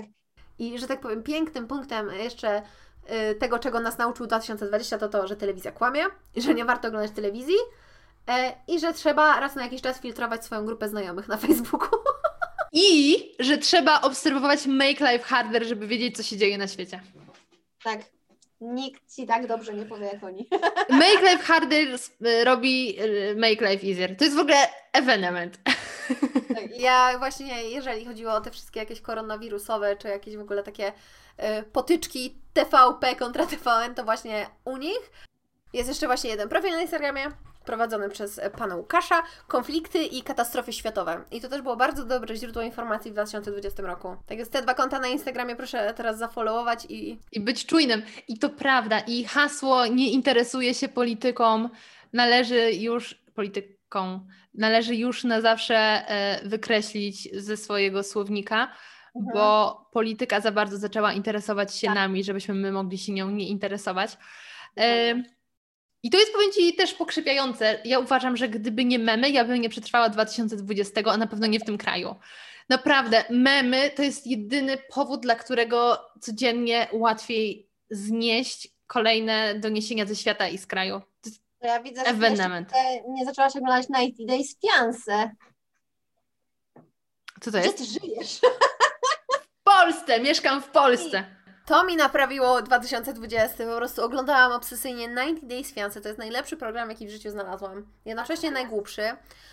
To po polsku nazywa się Miłość na wizę i możesz to oglądać na T L C, tam jest drama non-stop. To po prostu zaspokaja moje zapotrzebowanie dramy, głupoty i wszystkiego po kolei. To jest program idealny i jednocześnie jesteś przerażona tym, jak naiwni i jak głupi są ludzie. To chyba tak bym określiła. W każdym razie chodzi o to, że są tam parki, w każdym sezonie powiedzmy tam jest pięć parek. Wiesz, jak mówisz parki, to najpierw pomyślałam o parkach zieleni.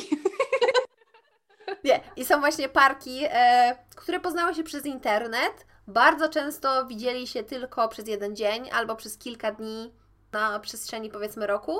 No i jest wielka miłość, oni już się nie mogą doczekać. Połowa oczywiście osób, które przyjeżdżają do Stanów, to są skamerzy, łasi tylko na wizę. No ale część, powiedzmy, no to jest tam faktycznie jakaś miłość, jakaś relacja. No i oni jak się już zaręczą, jak już stwierdzą, że to jest miłość do grobowej deski, a rozwodzą się tydzień później, to mają dziewięćdziesiąt dni, czyli te ninety days, na to, żeby wziąć ślub. bo inaczej ich wiza, zielona karta jest, bo znaczy ich wiza jest cofnięta i muszą wrócić do swojego kraju. Więc oni przez te dziewięćdziesiąt dni muszą się dotrzeć, muszą się ożenić i potem jeszcze wytrzymać ze sobą ileś. I bardzo często wychodzi, że to jest dramat. Ci ludzie w ogóle nie są w stanie ze sobą rozmawiać. Często są też pary, które w ogóle bez translatora nie powiedzą do siebie ani słowa. Ale jak inaczej to by się mogło skończyć niż dramatem? To w ogóle z tego opisu to wychodzi już to nie wyjdzie. To jest piękny program. I też wychodzi, w ogóle wychodzi... Piękny program. Ale w ogóle tam jeszcze wychodzą takie straszne rzeczy, jak na przykład...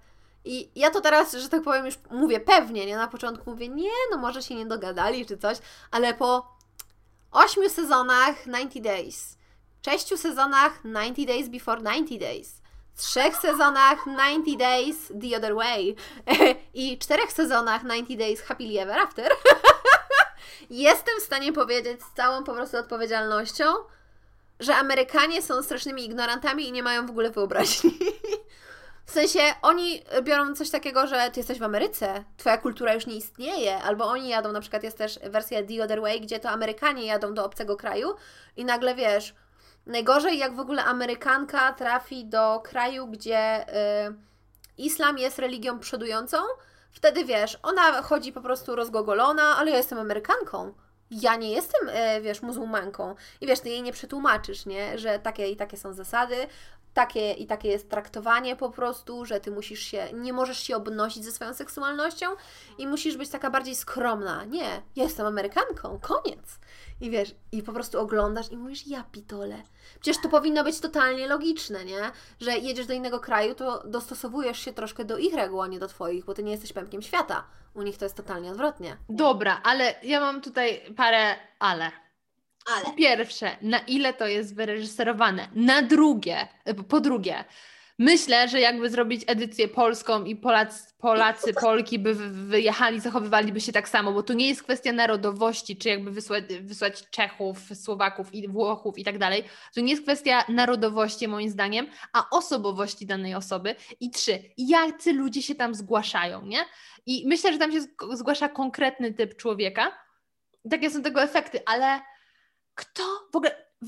Obczaj to. Wyobraź sobie typa. Siedzi typ albo jakaś typiara no. wieczorem w domu, w toalecie. Na toalecie siedzi, nie? Siedzi na toalecie i tak sięga po ten... Sięga po szampon, bo to były czasy powiedzmy jeszcze przed smartfonami albo nie daj Boże zapomniał wziąć smartfona, więc czyta skład szamponu. No. Standard, nie? I nagle tak... A zróbmy program o ludziach, którzy wyjeżdżają... Po miłość, a tak naprawdę po wizę. Wow! Nagrajmy wow. to. I wychodzi z toalety taki dumny i mówi, kurwa, ale wymyśliłem. Myślę, że tak powstał ten program. I bardzo dobrze, że powstał, bo jest, jest piękny. Obejrzę. Ale masz rację faktycznie, że jakby postawić inne narodowości, to pewnie też inaczej by było, nie? Co nie zmienia faktu, że jak oglądam, i nawet te rodziny są strasznie rasistowskie bardzo często, co jest w ogóle dla mnie przerażające, że bardzo często nie akceptują, że tak powiem, partnera tej drugiej osoby i to jest takie po prostu... Troszkę mnie to przeraża, jak oglądam, ale jest dużo rozrywki.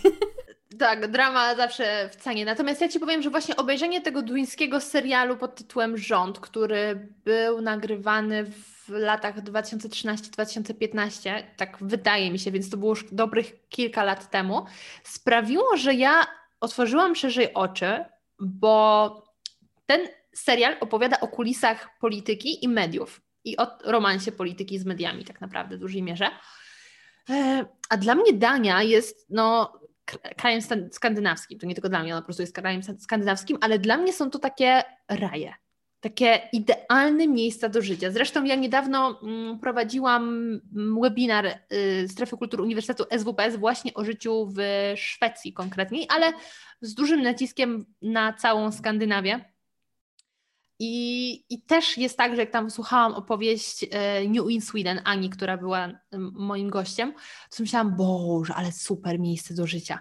A potem obejrzałam ten serial i się nagle okazuje, że to nie jest tak, że tam nie funkcjonuje słowo rasizm. To nie jest tak, że ten kraj naprawdę każdy jeden obywatel chętnie przyjmie uchodźcę.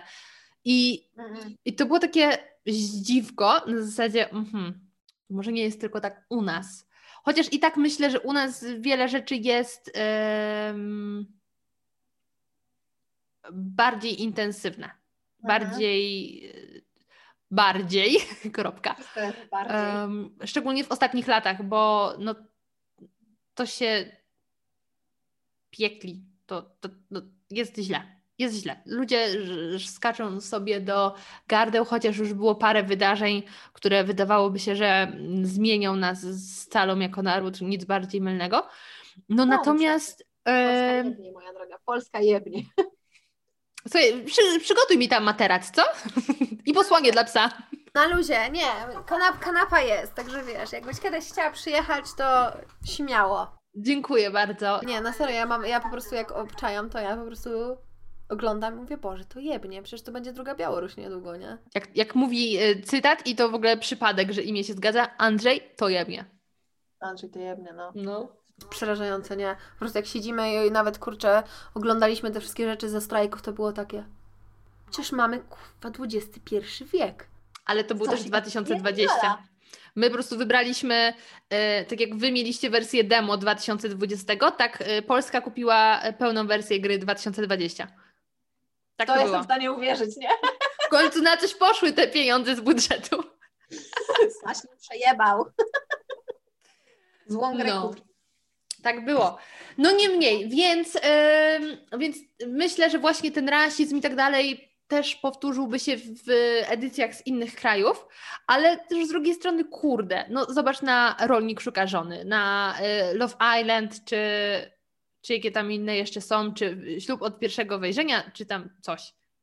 Akurat nie oglądałam, więc za dużo nie mogę na ich temat powiedzieć, ale nawet jak tam obejrzałam pół odcinka, odcinek, to też widać, że tam się zgłasza konkretny typ człowieka. No ty byś się tam nie zgłosiła. Także... Ale oglądasz na rozrywki. Wie... Tylko jakim kosztem jest ta rozrywka, nie? Wiesz co, no ja akurat nie oglądam dla rozrywki, bo mnie często takie rzeczy przerażają. I ale... żeby nie było, że jestem taka, wiesz, ambitna, słucham wieczorami Bacha i yy, budzę się przy nutkach jazzu, to ja uwielbiam oglądać kanały, komentarzy na YouTubie i słuchać o dramach, jak one są opowiedz- opowiedziane. I to jest śmieszne, to właśnie to mnie olśniło ze dwa dni temu, że yy, rok dwa tysiące dwudziesty i prawdopodobnie powiedziałam to w podcaście pod tytułem dwadzieścia odkryć roku dwa tysiące dwudziestego, o ile no. powstał. Był takim dla mnie też rokiem, w którym ja zaczęłam robić wiele takich cudzysłów babskich rzeczy. Mm. Cudzysłów, bo oczywiście to też nie są rzeczy tylko dla kobiet, panowie też to jak najbardziej mogą robić, ale ja, i też mogą być dziewczyny, które zupełnie tego nie robią, natomiast no. ja zaczęłam to robić w tym roku, to znaczy malować się. O, proszę, Cię wcześniej nie malowałaś? Nie, zupełnie. Ja, ja do dzisiaj robię bardzo słaby makijaż, nie jestem mistrzem makijażu, ale w ogóle ja miałam kiedyś tak, że bardzo, na przykład jak jeszcze pracowałam jako modelka i robili mi makijaż podkreślający oko, to ja się czułam strasznie, słuchaj, ja się czułam taka, uwaga, będzie mocne słowo, wyuzdana, taka kontrowersyjna. Serio, mi się wydawało, że ja wyglądam tak prowokacyjnie z okiem podkreślonym, źle się z tym czułam. I dlatego ja bardzo chętnie zawsze malowałam usta. Dla mnie nie ma problemu, żeby mieć zajebiście czerwone usta, ale oko mnie przerażało. A w tym roku y, ze sprawą y, Klaudii, y, Klaudii, Klaudii, Klaudii Tyszkiewicz, przyjaciółki mojej, y, oglądałam jej filmiki o koreańskiej pielęgnacji i... odkryłam, że można używać czegoś więcej niż emulsji micelarnej i kremu jakiegokolwiek z promki, więc po pierwsze wprowadziłam więcej kosmetyków, mhm. a potem jakoś tak małymi kroczkami zaczęłam sobie robić właśnie makijaż, makijaż oka, ale taki, no naprawdę nie jestem Red Lipstick Monster, daleko mi do tego i raczej aż tak to nigdzie, nigdy nie zaszaleję, ale jakieś tam cienie, coś tam, coś tam zaczęłam. I przypomniałam sobie właśnie, że Klaudia dawno, dawno temu powiedziała mi, że ona uwielbia, e, robiąc makijaż, słuchać mhm. w tle amerykańskich lasek, które opowiadają o dramach. I ja wtedy tak powiedziałam, co? Słuchasz no, jakichś, słuchasz jakichś dramach w Stanach Zjednoczonych? Dziwne.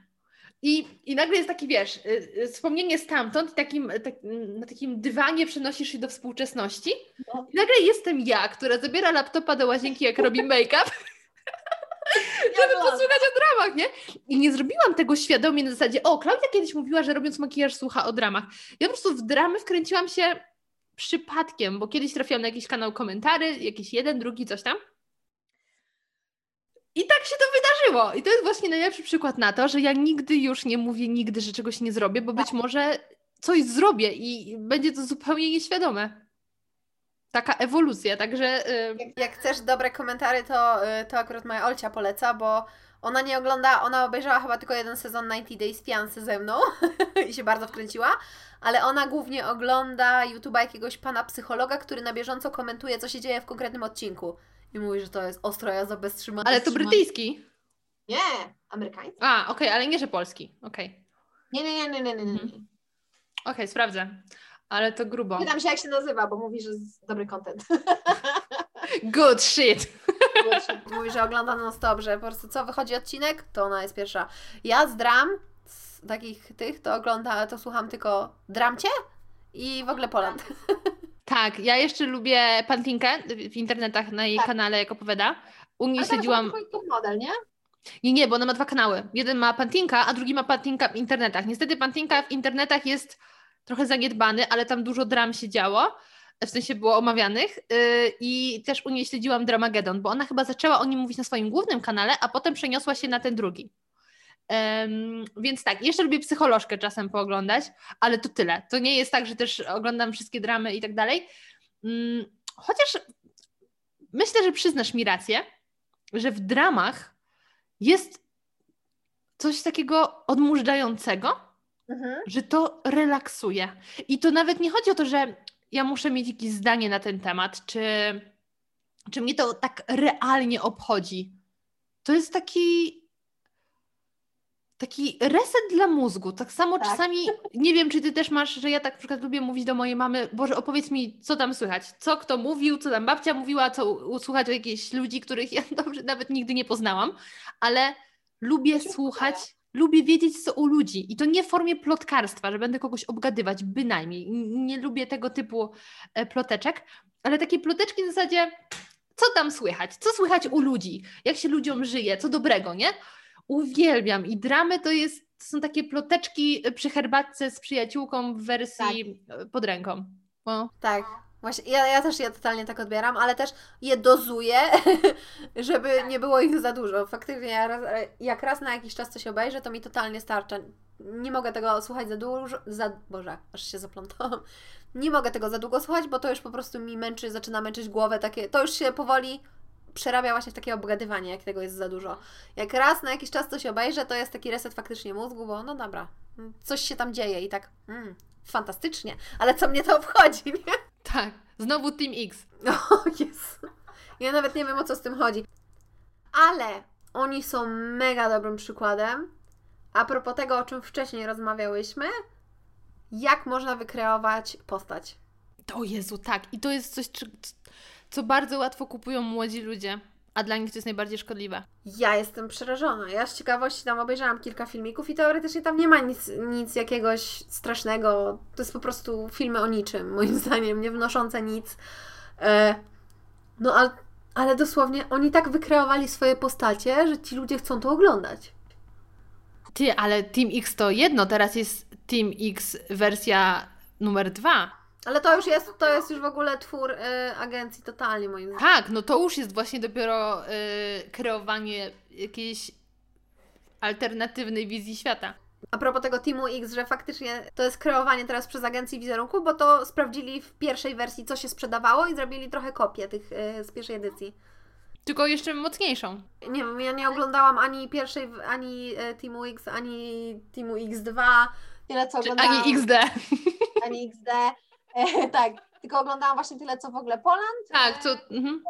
I te takie intra widziałam i tam jakiś jeden filmik, to było takie, no okej, okay, film o niczym. Fajnie, jesteś milionerem. Nie jesteś milionerem, zgrywasz się na milionera, oni nie są milionerami, co ty?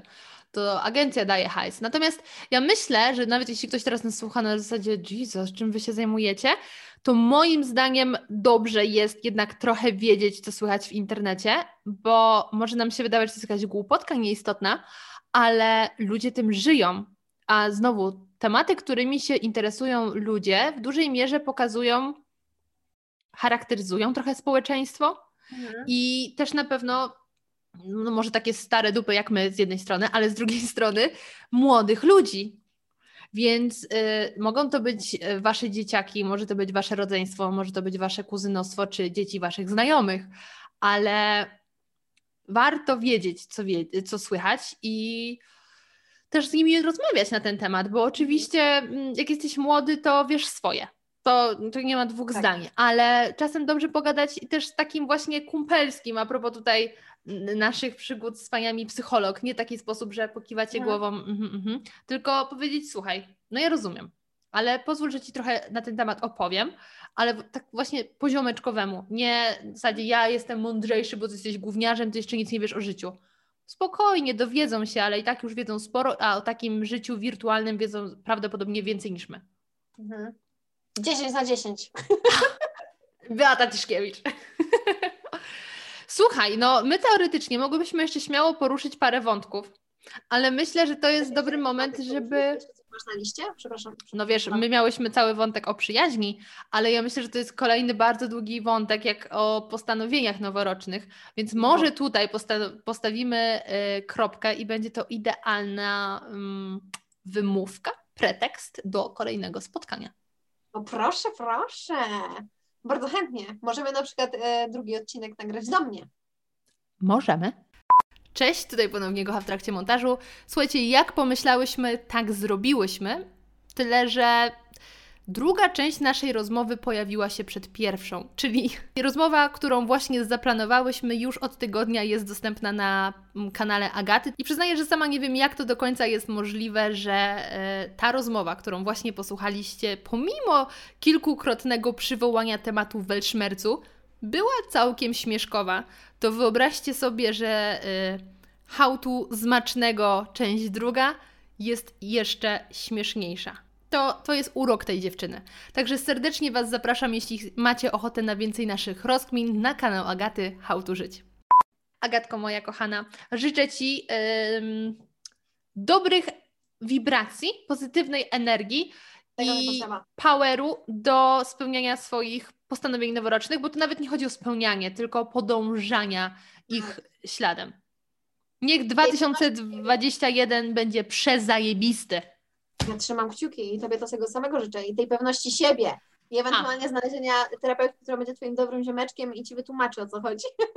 I tego samego życzymy też Wam. Um, nie poddawajcie się, tak. drużyno, um, i, i pamiętajcie, że z każdego gówna jest wyjście. To jest bardzo dobre podsumowanie. To jest piękna metafora. To a propos tego Bacha wieczorami. Tak, ale też filtrujcie wszystko, co znajdziecie w internecie. O Jezu, koniecznie. Zawsze swoje zdanie i po prostu myślcie przede wszystkim o sobie, a nie o tym, co myśli o Was społeczeństwo. Bo o tym ale... się tak, tak. Żeby aczkolwiek coś wcześniej. Ale do tego myśl o sobie, to dodajmy gwiazdkę. Nie na tej zasadzie, że ja myślę o sobie, więc reszta wypierdalać, bo to nie o to chodzi. Bądźmy też dobrzy dla innych. Tak, bądźmy dobrymi ludźmi. Jezu, to, jest, to jest tak proste w swoim założeniu, powiem Ci. Bycie dobrym człowiekiem wcale nie jest skomplikowane. Nie. Po no. prostu trzeba przestać e, obrażać innych ludzi, trzeba skupić się na sobie. Dokładnie. Być, być miłym i totalnie wszystko brać z przymrużeniem oka. I brać odpowiedzialność za to, co się robi. No. To nie ma żadnej filozofii. Ej, patrz, i teraz tym podsumowaniem totalnie odpowiedziałyśmy na pytanie, how to żyć. Rozumiesz? Ale piękne zamknięcie. Nie, bo mi się podcast skończy, weź, idź. Bardzo, miała... bardzo Ci dziękuję, bardzo dziękuję Wam. Um, wszystkiego dobrego w nowym roku. Tak, ja też bardzo dziękuję i bye bye. Pa! I jak wrażenia? Mam nadzieję, że dobrze bawiliście się w naszym towarzystwie, że trochę porozkminialiście, trochę zastanowiliście się nad swoim życiem, a przynajmniej sensem postanowień noworocznych i tym, w jakim one powinny iść kierunku, ale przede wszystkim mam nadzieję, że dobrze spędziliście z nami czas i niejednokrotnie zaśmialiście się pod nosem. Zachęcam Was również serdecznie do sprawdzenia mojego drugiego podcastu, podcastu Smacznego, w którym opowiadam nieznane historie o bardzo znanych potrawach i znajdziecie go zarówno w aplikacjach do podcastów, jak jak i na YouTubie. Pamiętajcie również, że jestem na Instagramie zmaczne kropka go, a także na Facebooku Małgosia Zmaczyńska Podcasty i to tam najłatwiej szukać informacji, kiedy pojawi się nowy odcinek którego podcastu, a także co poza radioaktywnym i Zmacznego jeszcze się dzieje, bo przypominam, że mam również wielką przyjemność prowadzić podcasty Strefy Kultur Uniwersytetu S W P S, a tam również nie brakuje dobrych treści. I to już wszystko z mojej strony. Bardzo Wam dziękuję. I do zobaczenia już niedługo.